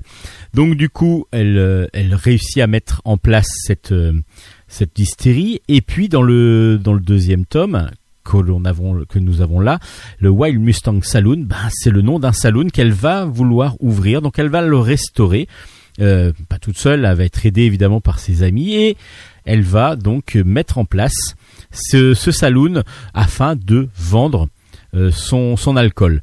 Alors, il n'y aurait pas de problème si elle vendait son alcool euh, aussi à d'autres saloons des alentours et donc du coup qu'elle qu'elle n'avait pas la la mainmise sur son alcool parce que son alcool est vraiment très bon mais surtout il est pas cher et donc du coup ben petit à petit tout le monde vient dans son saloon et ben du coup déserte les autres saloons des autres euh, des autres bandes rivales. Donc euh, justement euh, Jack Moza lui encore c'est celui qui a tué son père en tout cas qui a fait tuer son père va devoir va vouloir en tout cas ben dégoûter un petit peu Julie, essayer de l'empêcher de vendre et donc de, re- de prendre ses clients, ou alors qu'elle partage un petit peu euh, son, alcool pour qu'elle puisse être, ne pas être la seule à, le vendre. Évidemment, ça va pas se passer tout à fait comme ça. Et en plus, Julie, euh, elle a quand même une idée en tête. C'est pas juste de vendre de l'alcool et, et d'ouvrir un saloon. C'est surtout de se venger, venger son père qui a été tué. Je vous le rappelle. Et donc, du coup, bah, on est dans une très très bonne aventure, très agréable à lire. En plus, euh, simple à lire, c'est-à-dire que il n'y a pas euh, de, choses trop complexes euh, mises en place. On est vraiment sur de l'humain avec des, des relations plus ou moins tendues entre les différents personnages. Julie est une femme forte, mais qui des fois craque aussi. On sent qu'il y a une des fêlures en elle, et donc du coup, ben, le, la, les, les- c'est pas toujours évident de montrer euh, sa force, et il faut des fois aussi un petit peu euh, ben, se cacher pour pouvoir euh, pleurer, pour pouvoir avoir plus de difficultés et de pas montrer sa vulnérabilité. Et ensuite, elle sait aussi s'entourer de très très bons très très bons partenaires, très très bons amis qui vont vraiment l'aider à mettre tout ça en place. C'est très très agréable à lire, euh, un dessin réaliste qui fonctionne excellemment bien, un scénario de Thierry Kaito qui fonctionne et qui est d'une très belle lisibilité. C'est vraiment une très bonne série que je ne connaissais pas, je euh, je n'avais pas lu euh, encore, et du coup j'ai découvert Julie Douane, qui devient une héroïne que j'adore, une une femme forte, euh, rouquine parce que de, de, fait de ses origines irlandaises, euh, qui euh, qui vraiment est une très très bonne héroïne de bande dessinée. Ça s'appelle Julie Douane, le tome 2 est paru aux éditions Delcourt.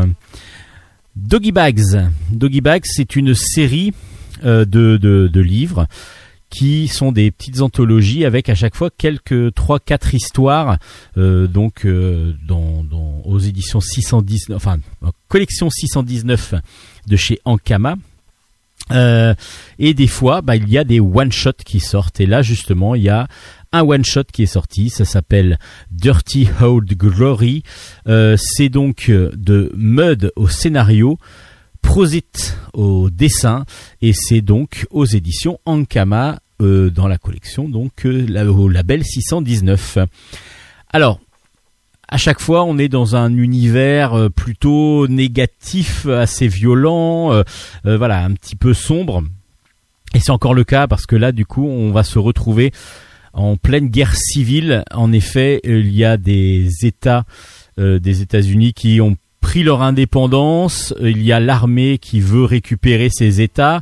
Et donc, du coup, il y a une guerre qui se qui se met en place entre des survivalistes qui sont dans un rejet de la société. Euh, en plein déclin, donc euh, qui sont dans des États qui ont été donc qui sont qui se sont séparés du reste des États-Unis. Et puis donc du coup, on va essayer euh, ben, par tous les moyens de récupérer euh, le pouvoir. En tout cas, c'est ce que veut le, gouvernement américain. Euh, ça, c'est le contexte. Nous, ce qu'on va suivre, bah, c'est justement une bande de survivalistes, dirons-nous, qui sont sont pourchassés dans les rues d'une ville par, par une bande de de, de, l'armée, par une bande militaire. Ils se réfugient dans un dans, un musée, ils sont assiégés, euh, donc ils appellent du secours, un secours, du secours. Et là, euh, ben, leur secours, c'est un char, un char d'assaut qui vient les chercher. Ils arrivent à rentrer dedans, à part que il y a une grosse explosion qui se passe et là, le, ch- le char est enseveli sous les gravats, sous des grosses pierres et donc est impossible de le faire fonctionner, impossible de se de de se de, de le, de le faire bouger. Impossible de sortir aussi parce que les pierres bloquent, les gros blocs de pierres bloquent le, la, la sortie. Et là, bah voilà, il y a un huis clos qui se met en place parce qu'on va avoir cinq personnages, cinq ou six, je sais plus exactement, mais qui vont euh, devoir vivre ensemble en attendant euh, de les secours éventuels. Ils ne savent même pas si euh, si les secours viendront parce qu'ils ne savent même pas si euh, si les secours savent qu'ils sont là. Donc là, il y a déjà une, incompréhension, une difficulté à comprendre. Et puis, ben, il va y avoir déjà des animosités qui vont se créer, comme d'habitude. Et l'avantage aussi de, de cette, de cette situation, c'est que chacun va commencer à se confier. Alors, il y en a qui sont blessés, donc il faut soigner, qui vont dire avant de mourir, voilà, je voudrais euh, me repentir, et donc ils expliquent un petit peu leur histoire. D'autres qui vont petit à petit, quand on va leur poser des questions, raconter justement pourquoi ils sont là, pourquoi, dans quelle situation ils sont. C'est comme ça que Mud arrive à nous créer comme ça cette atmosphère déjà très tendue, très sombre, euh, très glauque et surtout euh, très tendue. Voilà, on est vraiment dans une atmosphère de huis clos qui fonctionne très très bien. Et puis chacun va avoir un passif, euh, va avoir des raisons d'être là, et c'est pas obligatoirement très réjouissant. Euh, tout le monde n'a pas tout à fait la même vision de la vie, et on va comme ça avoir des confessions qui vont qui vont s'accumuler, et donc on va voir, on va passer dans le dans un dans un dans un passé plutôt justement dans un flashback où on va expliquer à chaque fois l'histoire de chacun et c'est ce qui est très intelligemment fait parce que du coup on a le clos on a le suspense on a l'ambiance assez euh, assez pesante qui est mise en place Et ensuite, on va comprendre qui sont les personnages. Donc on est plus centré sur les personnages, sur leurs réactions éventuelles, et on s'attend à tout. Et vous pouvez vous attendre à tout dans ce Dirty Old Glory, euh, qui en plus avec les, des dessins semi-réalistes de, de Prosit, vraiment fonctionne excellemment bien parce qu'on a des une ambiance assez comme je disais assez sombre. Donc du coup en plus les il n'y a pas beaucoup de couleurs. On est dans les gris et ainsi de suite. Et dans le flashback on va plutôt partir sur d'autres couleurs.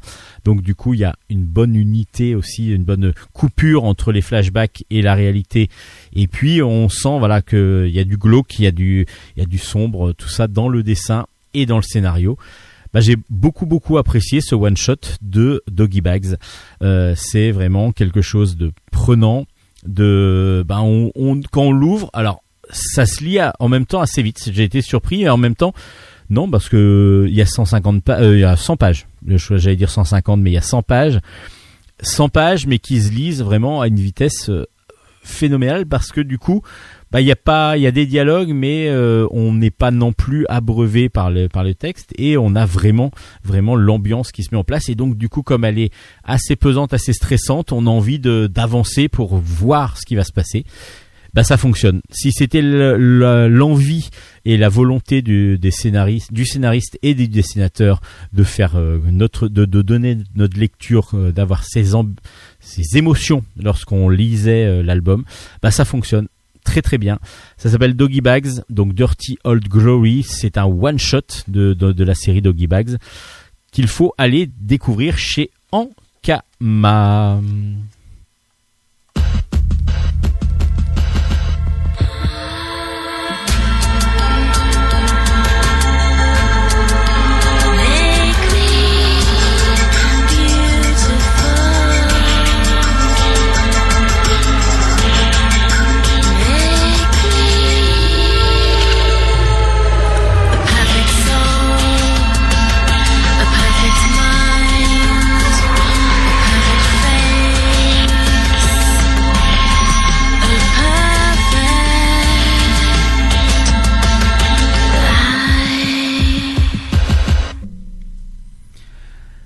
Si vous avez suivi la campagne euh, donc euh, de présidentielle de- aux États-Unis et si vous avez suivi l'ancien président des États-Unis dans le dans ses discours, dans sa façon de parler, où il y a bien deux mots que qui, qui sont ressortis alors quasiment mille fois dans ses discours, c'est fake news. Et ouais, fake news, c'est vraiment un phénomène euh, international l'info qui ne tourne pas rond, donc ça s'appelle Fake News, l'info qui ne tourne pas rond, c'est de Dohan Bui au scénario, Leslie Play au dessin, et c'est aux éditions Delcourt. Euh, les fake news, c'est euh, ben, la réalité de maintenant, c'est-à-dire que avec les réseaux sociaux, avec euh, tout ce que l'on peut voir comme information visuelle, audio et ainsi de suite, ben, chacun va dire sa vérité et puis va faire croire surtout va tenter de faire croire va tenter de manipuler les gens pour faire croire que la, vérité des autres sont obligatoirement des mauvaises vérités. Que c'est eux qui l'ont. Et ça peut devenir assez dangereux. On peut ça peut aller assez assez loin.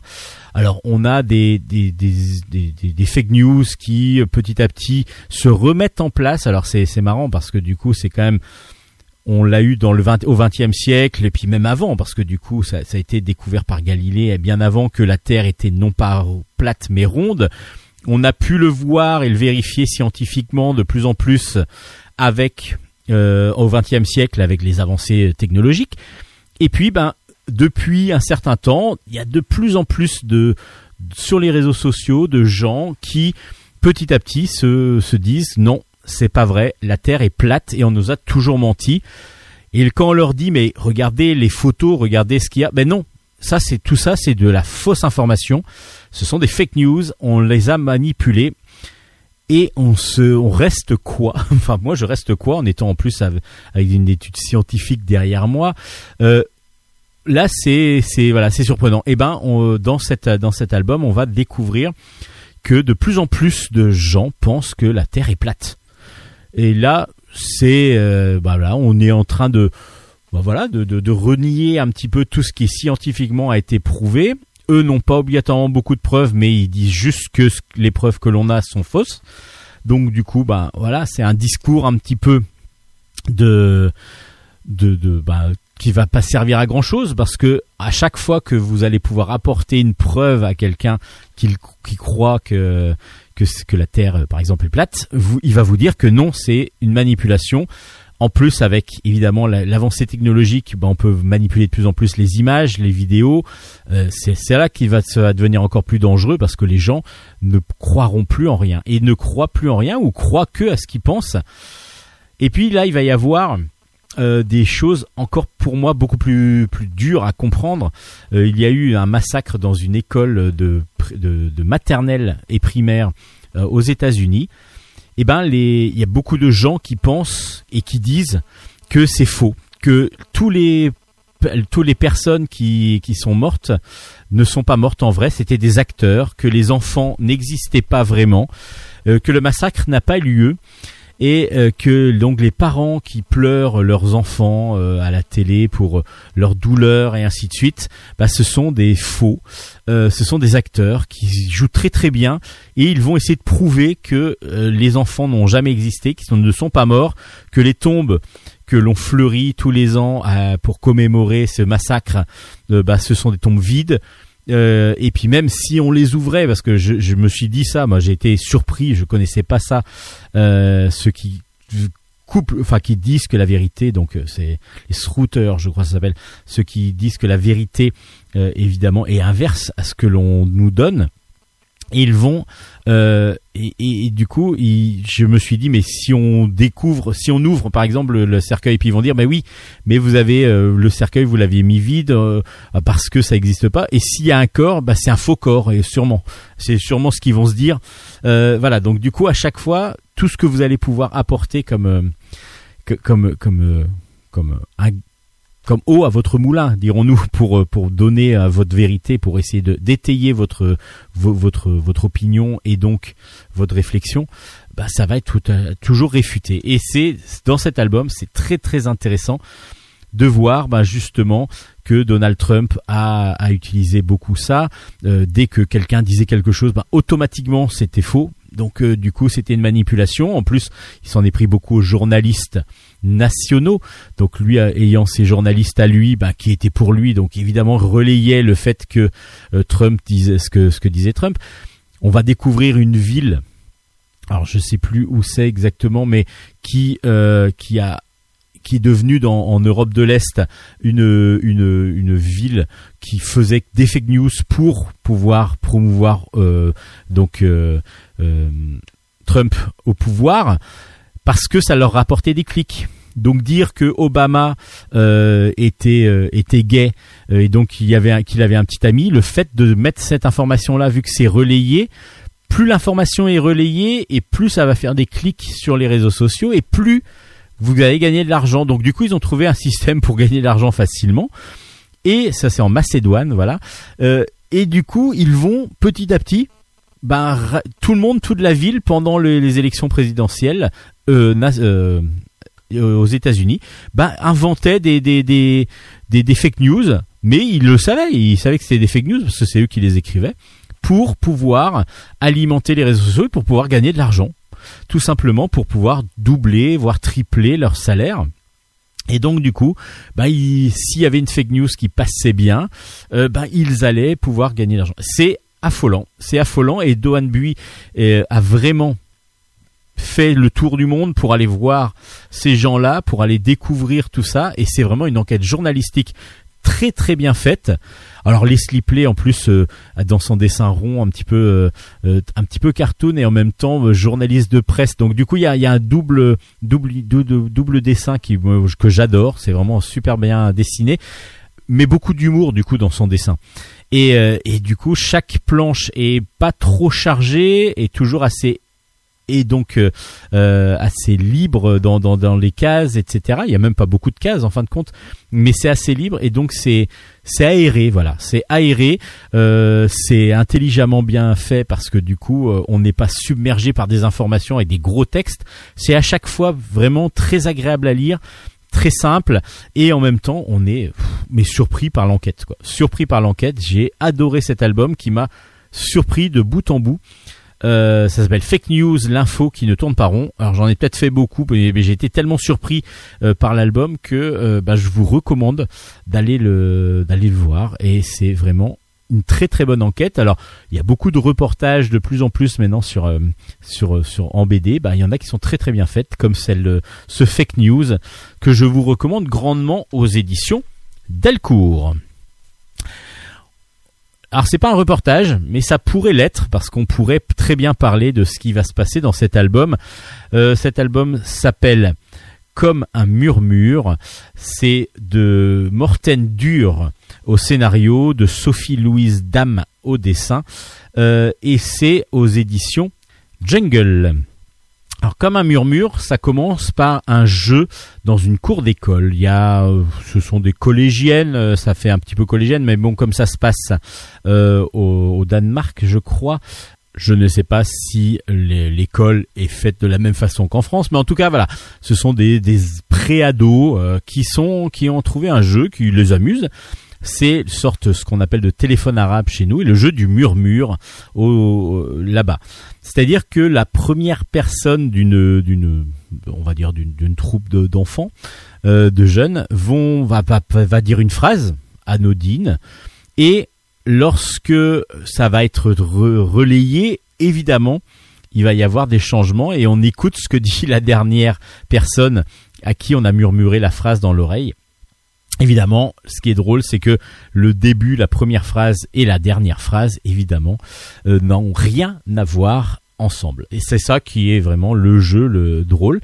Et donc là, on suit ben, des, des jeunes demoiselles qui sont en train de jouer à ça. Et euh, il y a Vera qui euh, dit euh, ben tiens on va inviter Anna Anna elle est toujours un peu toute seule c'est une jeune fille blonde euh, qui est dans le qui, qui est dans la cour, mais elle est toute seule, donc elle dit ben on va inviter Anna à jouer, comme ça on sera une de plus et ce sera beaucoup plus agréable. C'est comme ça que ça se passe. Et là, on demande à Anna est-ce que tu veux commencer? Alors Anna est assez timide, mais elle veut bien commencer et elle dit dans l'oreille de Vera ma mère me frappe. Voilà. Et donc évidemment, au fur et à mesure que le, le, le texte avance, ça ne se donne pas du tout ça. Et là, Anna ben, part euh, et ne se sent vraiment pas bien. Et Vera, du, du coup, se retrouve avec un secret que lui a dit Anna. Elle ne sait pas vraiment quoi en faire. Elle va essayer d'en parler à ses parents. Euh, Est-ce que c'est de la une vérité, euh, justement Est-ce que c'est une fake news qu'on vient de voir? Et du coup, elle va devoir euh, faire avec ça, composer avec ça. Et c'est quand je disais que ça pouvait être un reportage, c'est que bah, ça peut arriver, évidemment. Il y a les violences euh, de parents sur enfants, euh, donc du coup, dans lesquelles il faut être vraiment, vraiment attentif, essayer de comprendre ce qui peut se passer, essayer de trouver les signes. Et puis quand on a un secret comme ça qui nous a été révélé involontairement ou volontairement, je pense, mais mais pas obligatoirement dans le dans le c'est plus pour se libérer que pour euh, pour trouver de l'aide. Alors on ne sait pas trop et là justement Vera se retrouve exactement dans cette situation-là. Que faire? Que faire? Que faire? Que faire? Bah c'est ce que ce qui va être fait dans l'album euh, qui est simple, agréable à lire et en même temps euh, voilà, assez poignant. Parce qu'on se retrouve dans une situation où il va pas se passer beaucoup de choses parce qu'on sent Vera qui est titillée entre euh, bah, si je, je je vais le dire alors quand elle commence à le dire ben, les gens disent mais non c'est pas vrai. Et donc du coup voilà il y a, y a une il y a une dualité qui se crée dans son dans, en, Vera qui se dit bah voilà qu'est-ce que je dois faire? Et Anna euh, des fois est absente en plus donc euh, qu'est-ce qui se passe exactement? Euh, il y a un trouble qui se passe. C'est vraiment troublant. Et justement nous aussi on le ressent ce trouble alors le dessin est, simple un dessin assez euh, élégant euh, assez fin avec un parti pris par contre sur la couleur c'est-à-dire que chaque planche va plutôt être d'une couleur dominante ça peut être du violet ça peut être du jaune suivant les émotions que veut donner l'auteur c'est euh, surprenant, c'est assez poignant et émouvant. Voilà, c'est assez simple en même temps. Donc du coup, ça y a, ça mélange pas mal d'émotions et c'est ce qu'on recherche là dans la plupart du temps dans un album. Ça s'appelle comme un murmure. Euh, L'idée est très intelligente et en plus ça nous fait partir sur des des, des, des problèmes euh, qui peuvent euh, exister, enfin qui existent plutôt sur les violences parentales. Donc c'est très intelligent de faire de cette façon-là, euh, de- d'aborder cette euh, ce thème qui n'est pas qui est souvent mis de côté parce qu'on se dit que bon les, parents ils aiment leurs enfants obligatoirement. Mais ça veut pas dire que en plus s'il y a des violences qu'il n'y a pas un amour derrière. Donc c'est très difficile à juger. Comme un murmure aux éditions Jungle, je vous laisse découvrir donc cette euh, histoire très émouvante, très émouvante qui qui vraiment euh, est assez bouleversante même par moments. Jukebox Hotel euh, Motel pardon. Hôtel? C'est motel parce que ça se passe aux États-Unis bien sûr. De Tom Graffin au scénario, Marie Duvoisin au dessin et c'est aux éditions Bambou dans la collection Grand Angle. Alors, de quoi parle ce Jukebox Motel qui est le premier tome d'un diptyque? Ce premier tome s'appelle d'ailleurs La mauvaise fortune de Thomas Shepper. Et donc, Thomas James Shepper est un jeune peintre underground euh, en 1967 et il connaît un succès à New York avec une peinture alors qu'il n'a pas du tout l'intention de percer, enfin il essaye évidemment, euh, mais euh, un- d'un coup il y a Andy Warhol qui découvre une de ses toiles et qui se dit waouh c'est impressionnant, il y a une toile en particulier qui l'intéresse. Et du coup, bah, c'est un grand succès immédiat. Il a même une commande d'une vingtaine de toiles. Et donc, du coup, euh, il se sent submergé par euh, une pression, euh, Thomas, et il va partir. Il va partir en Californie. Il se dit, bah voilà, je vais un petit peu me m'éloigner pour pouvoir justement aussi peindre. Il est en train de se demander si vraiment ce qu'il va, ce qu'il va vouloir faire, ce qu'il va pouvoir faire. Voilà, il a une pression de dingue et il part. Il s'arrête à un moment donné dans un bar et il rencontre un chanteur qui s'appelle Johnny Cash, donc un chanteur qui a existé, un chanteur de blues, euh, qui euh, qui lui euh, lui explique bah, qu'il est pareil, il a plutôt pas mal de succès, il il a toujours voilà comme ça c'est toujours baladé, il voudrait trouver un endroit, un endroit à lui où il pourrait venir se poser, où il pourrait venir jouer mais en toute intimité sans avoir voilà. C'est vraiment l'endroit où pourraient se retrouver euh, des, des, des, des chanteurs des, des musiciens et en particulier voilà le petit le petit hameau euh, de, de paix le petit havre de paix que voudrait euh, euh, Johnny Cash pendant euh, à la fin d'une tournée ou, ou lorsqu'il a envie de se réfugier quelque part sans que les autres viennent le harceler. Il demande il demande comme ils, se- ils deviennent assez rapidement euh, de connivence, euh, il demande à Thomas, bah voilà, je te mets au défi de me trouver justement ce petit paradis euh, où on pourrait, où je pourrais venir lorsque j'ai envie de me ressourcer, lorsque j'ai envie de me bloquer un petit peu, me reposer. Et c'est ce que va essayer de faire Thomas, et il va essayer de, de trouver donc cet endroit-là qu'il va peut-être trouver et qui va peut-être devenir donc le jukebox motel justement, donc un ancien motel qui euh, pourrait remettre qu'il pourrait remettre en ordre mais il va se passer encore quelques petites choses parce que évidemment tout n'est pas rose parce que la pression qu'on lui a mise pour faire des nouvelles toiles, ben lui, euh, il va la récupérer en pleine face parce qu'on va le retrouver quand même, Euh, même s'il avait voulu un petit peu s'éloigner de cette de, cette pression. Et puis lorsqu'il va vouloir acheter cette fameuse maison là qui pourrait devenir le, petit le petit paradis euh, que qu'on lui a demandé, bah tout va pas se passer exactement comme ça. Donc du coup, on a un album qui euh, ne qui est vraiment très très intéressant. Pourquoi? Parce qu'on a une on pourrait presque l'écouter avec de la musique, justement, un petit peu de blues, un petit peu, euh, parce qu'on a une sorte de mélancolie quelque chose, un, un mal-être, pas un mal-être totalement non plus, mais voilà quelque chose où on sent que le que James euh, Thomas pardon Thomas James il s'appelle c'est pour ça que Thomas euh, lui ne se sent pas obligatoirement bien Euh, on sent aussi un petit blues du côté de, de Johnny Cash lorsqu'on le rencontre et puis tout va pas aller obligatoirement comme il veut, mais en même temps il n'y a pas beaucoup d'action. C'est vraiment très humain. On est vraiment, euh, le, je trouve que le scénariste a réussi, euh, Tom Graffin a réussi ou Tom Graffin, je sais pas comment on dit, Tom Graffin a réussi à mettre l'émotion et la l'humanité au premier plan de cet album. Et du coup, c'est très intéressant parce qu'on a s'attend des fois à beaucoup d'actions, beaucoup de choses qui vont se passer.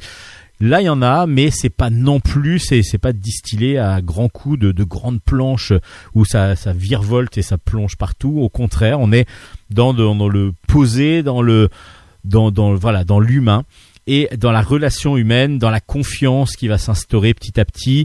Euh, voilà, on, donc on a la psychologie des personnages qui ressortent beaucoup et c'est très très intéressant, en sachant que en regardant un petit peu un petit peu ce qui s'est dit euh, autour après de l'album, enfin surtout une interview de, de Thomas de Graffin, euh, de Tom Graffin, pardon, on, on voit que le jukebox motel aurait existé, ça aurait été donc une sorte de lieu de villégiature pour des chanteurs, musiciens, euh, mais un petit peu inconnus ou, enfin pas, pas les musiciens, mais où ils pourraient se réfugier justement sans être inquiétés par les autres. Alors est-ce que c'est mythique? Est-ce que ça a existé? Est-ce que c'est euh, fantasmé? Pour l'instant, on ne le sait pas. Et ben, et c'est vraiment un très très bon album pour ça parce qu'on est dans cette ambiance là de road movie mais euh, mais aussi assez calme où il, il va pas y avoir beaucoup d'action.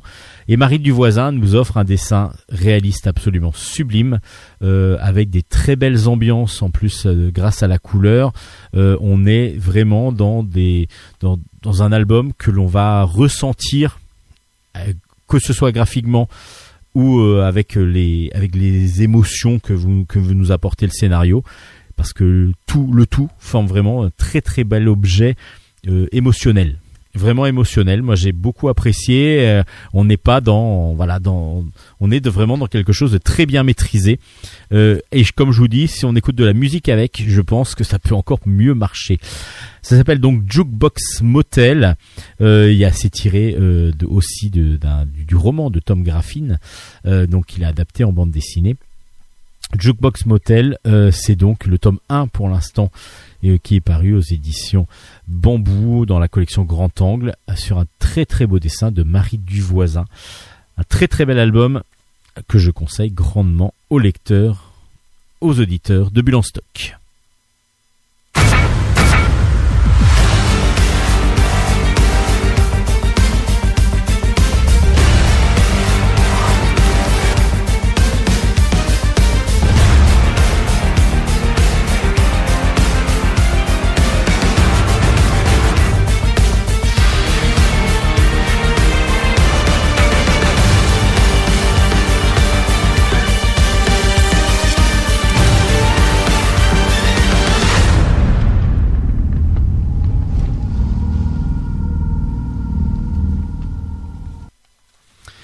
Allez, on va enchaîner sur euh, encore deux trois albums euh, pour finir Bulle en stock parce que du coup, bah, avec l'interview, ça prend un peu plus, un peu moins de temps pour le faire, mais bon, c'est toujours très agréable à faire ce Bulle en stock.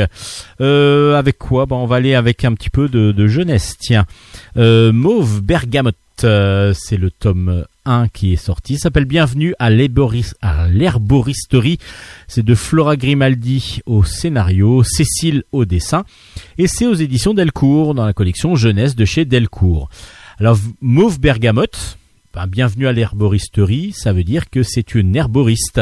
Une herboriste, elle va donc euh, chercher des plantes, des fleurs, euh, des, feuilles pour pouvoir euh, donc faire des herbes, pour pouvoir faire des médicaments que viennent lui acheter ses clients, alors le samedi souvent. Et ce qui est très original, c'est que elle vit dans donc dans sa maison avec euh, son magasin juste à côté, l'herboristerie, et elle a pour euh, ami un, enfin, un humain qui s'appelle Crookneck, à part que Crookneck, lui, est- c'est un humain de corps, mais il a une tête de citrouille. Donc là, du coup, on se dit, bon voilà, il y a un côté fantastique qui va arriver. Et oui, c'est ce qui va se passer, évidemment. Crookneck, c'est son ami, et c'est la personne, c'est l'adulte, entre guillemets, qui va s'occuper de Mauve. Euh, Mauve, en plus, lorsqu'elle fait euh, ses commandes et lorsqu'elle sert ses clients, bah, ce sont des elfes, ça peut être des fées, ça peut être donc tout le petit peuple, mais pas que, pas que. Donc du coup, euh, voilà, elle est un petit peu isolée avec Crookneck. Et puis un jour, de jeunes demoiselles vont atterrir dans son jardin. Elles font, euh, elles viennent là. elles découvrent le jardin et elles, elles vont faire quelque chose que ne va pas supporter Mauve, c'est écraser quelques fleurs, euh, donc ne pas faire obligatoirement beaucoup attention au jardin et du coup Mauve va leur euh, va leur tomber dessus et va leur dire c'est pas normal. Et là il y a une des jeunes filles qui va s'excuser, la seule qui va s'excuser. Et Mauve, elle est en colère quand même. Donc, euh, du coup, voilà. Fin de non-recevoir. Voilà, ça se passe mal. Et puis voilà, c'est fini comme ça. À part que cette jeune demoiselle qui est venue s'excuser va demander euh, s'il y a possibilité de faire un stage dans l'herboristerie, stage de fin de troisième. Donc euh, elle vient pendant une semaine, si possible, donc dans l'herboristerie. Mauve n'est pas tout à fait d'accord, mais Crookneck lui a déjà accepté. Et donc la voilà se retrouvant avec une stagiaire qu'elle ne voulait absolument pas avoir et elle va lui faire comprendre. Elle va lui faire comprendre en étant plutôt acariâtre avec elle, plutôt méchante avec elle, et puis même la tirant vers un piège. Alors le, ben, elle, elle est déjà tombée dedans plusieurs fois parce qu'il y a des loutres qui sont très malicieuses et peut-être que le piège avec les loutres va peut-être va lui enlever l'envie à cette jeune stagiaire de revenir dans cette herboristerie. Alors c'est justement quelque chose de très fantastique évidemment que vous avez compris euh, parce que dès le départ, on se dit bah tiens, ça va être très bucolique, très. Alors c'est très bucolique. Il y a beaucoup de choses autour des fleurs. On nous explique les cueillettes. On nous explique que l'herboristerie euh, est, vraiment très un, système qui fonctionne depuis des années, des siècles, et que du coup automatiquement, ben voilà, il faudrait revenir un petit peu à ces pratiques médicinales on, nous explique à la fin de l'album certaines justement vertus médicinales de quelques plantes.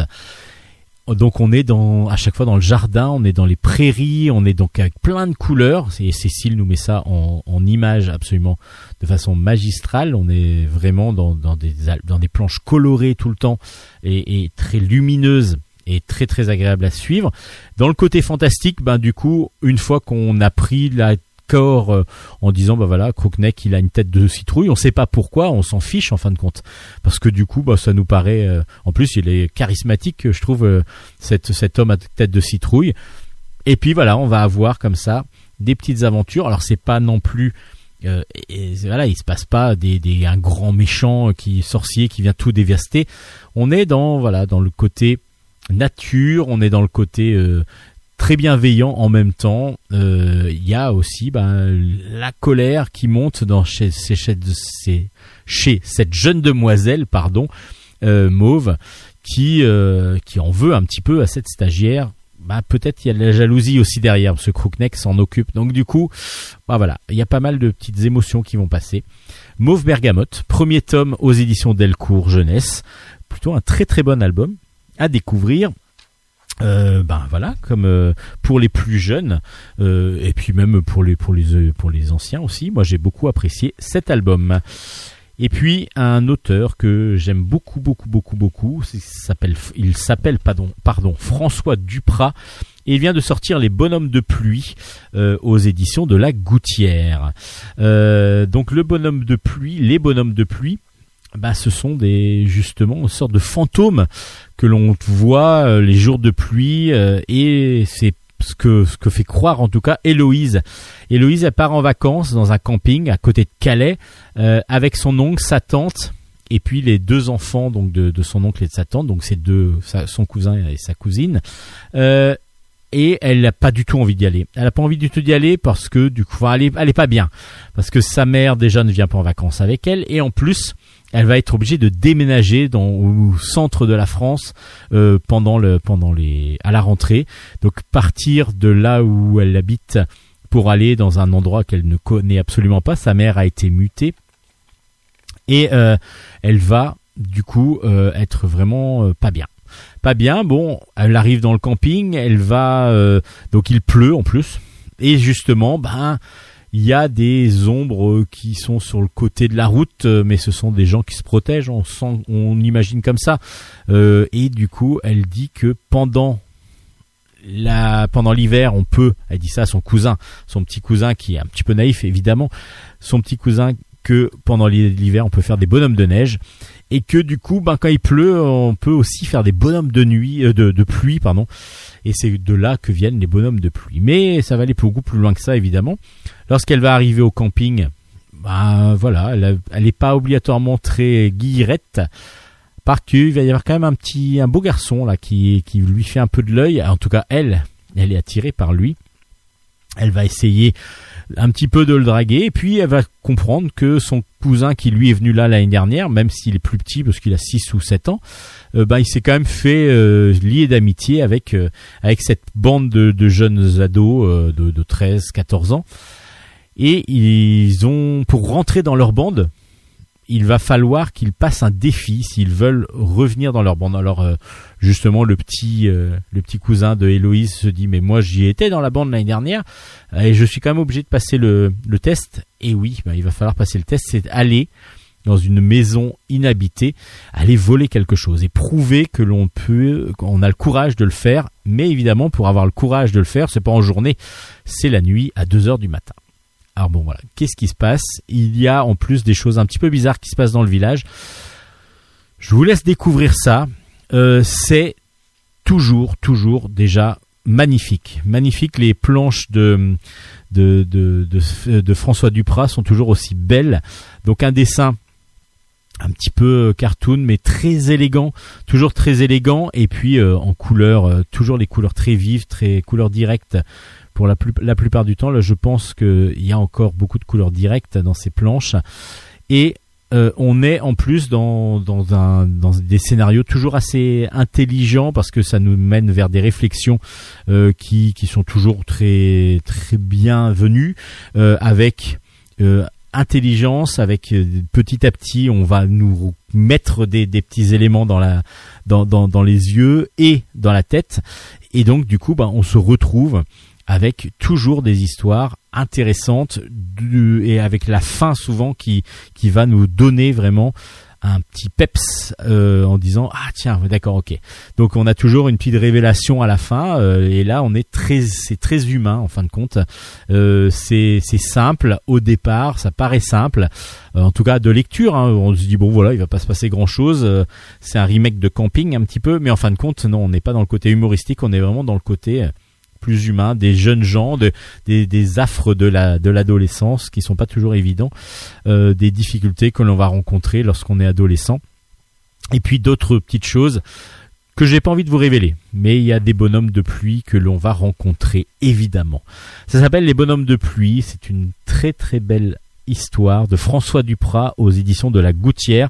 Une grosse recommandation de Bulle en stock. Et puis pour finir un excellent album euh, de Michel Bussy. Michel Bussy, on va le retrouver la semaine prochaine, tiens.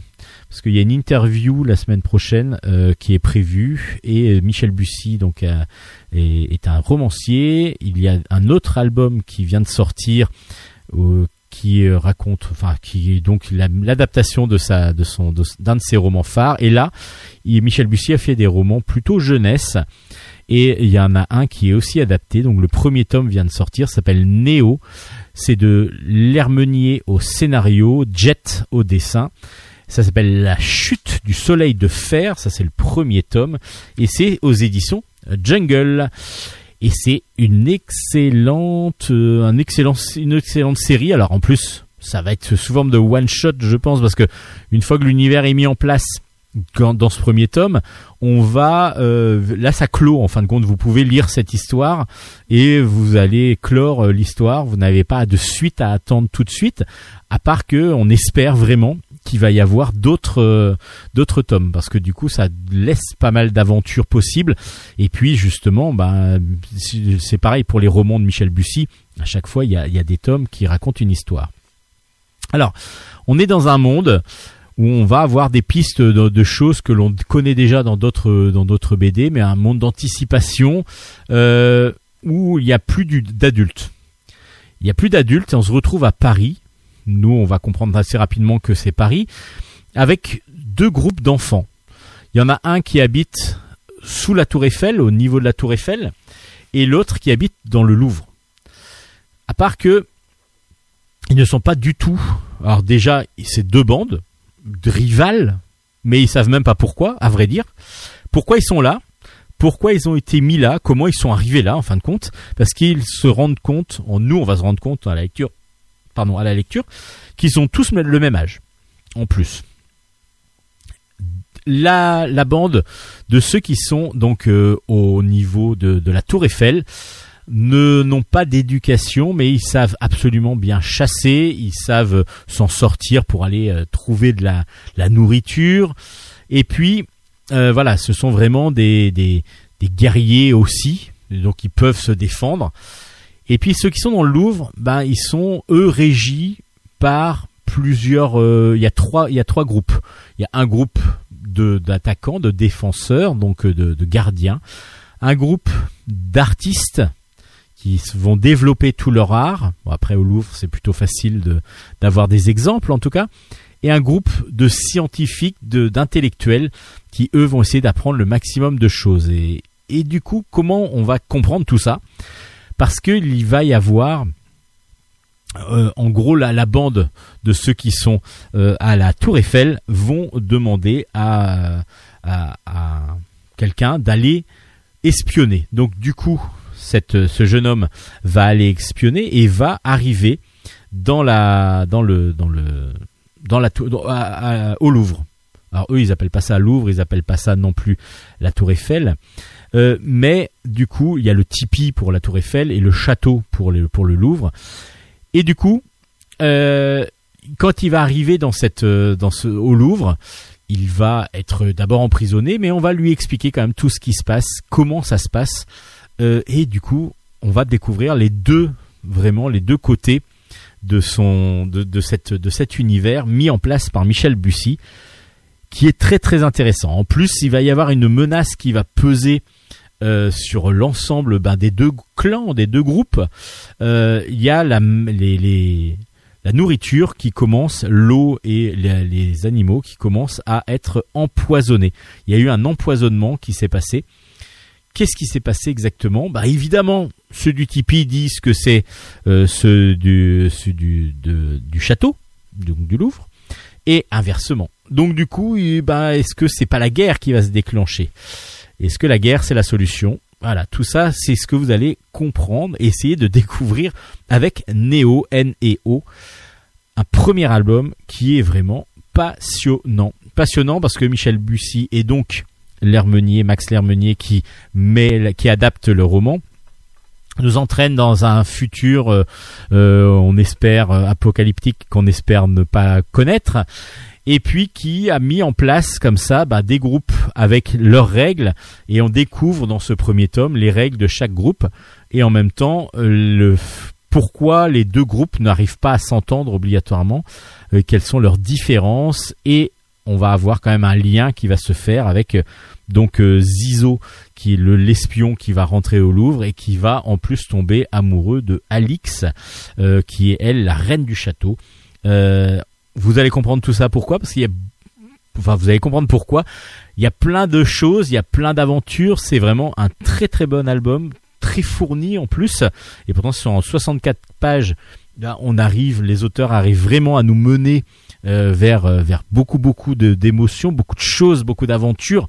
C'est une un vrai roman d'aventure, enfin un vrai roman, je dis, c'est un vrai roman de base, mais une vraie adaptation d'aventure et c'est absolument superbe. En plus, euh, Jet nous plonge dans cette dans ce Paris futuriste apocalyptique ben de, la meilleure des façons. On se retrouve très facilement et on est vraiment surpris surpris euh, on rentre en empathie avec les personnages on, on est surpris par le par le déroulé comme ça de de, de l'aventure on a envie euh, de, de certaines que certaines choses arrivent euh, qui vont peut-être pas arriver. Enfin je vous dis pas trop parce que vous allez découvrir Neo Neo donc aux éditions Jungle. C'est une pure merveille scénaristique. C'est un très très bon très très bon dessin évidemment de Jet qu'on connaît depuis longtemps qui a euh, qui est vraiment euh, dynamique à souhait et donc euh, qui nous qui nous qui nous fait vraiment vivre l'aventure au plus près.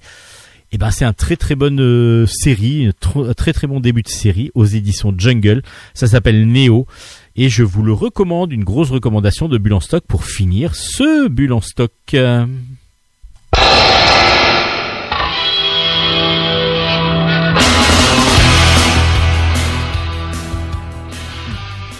Et oui, c'est la fin de Bulle en stock. Je, je sais pas pourquoi je parlais plus. J'avais oublié de parler parce que j'étais triste peut-être de, devoir ça. arrêter Votre l'émission. cœur s'est serré, du coup vous n'avez pas Voilà. réussi à prononcer Ah, les c'était mots. tout l'émotion euh, pour dire que Bulle en stock c'était fini pour, pour cette semaine, donc il n'y a pas trop trop de problèmes non Oui. plus. Euh, parce qu'on va se retrouver la semaine prochaine. Nous, il faut qu'on recharge un petit peu nos batteries avec euh, de nouvelles lectures pour pouvoir vous Oui, les oui. présenter la semaine prochaine. Si par contre vous êtes intéressé par les lectures que nous avons présentées cette semaine, vous pouvez retrouver toutes les références sur notre page Facebook qui s'appelle Qui s'appelle Bulle en stock et Bulle avec un S. et aussi sur ma page Facebook Steven Bescon si vous le désirez. Euh, vous avez aussi la possibilité d'aller voir et télécharger les podcasts sur ces pages et aussi sur la page de Radio Grand Paris, la radio qui nous diffuse, qui nous héberge, qui nous pouponne, qui nous, qui nous change nos couches quand on en a besoin.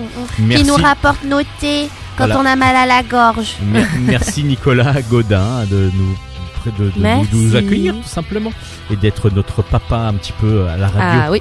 ça fait plaisir. En tout cas, vous n'avez, n'hésitez pas à nous, euh, nous envoyer des messages, à nous dire ce que vous pensez de l'émission, en bien, en mal, peu, peu nous importe, on veut euh, pouvoir communiquer avec vous. Et merci d'avoir écouté cette émission, et en espérant que vous allez revenir dans les prochaines semaines. Bah oui, avec très grand plaisir et avec plein de lectures à vous proposer et à vous communiquer et en espérant que vous aussi vous serez des nôtres. Alors, à la semaine prochaine, Hélène. Matalaishu, Steven Allez, ciao, ciao, ciao, ciao, ciao.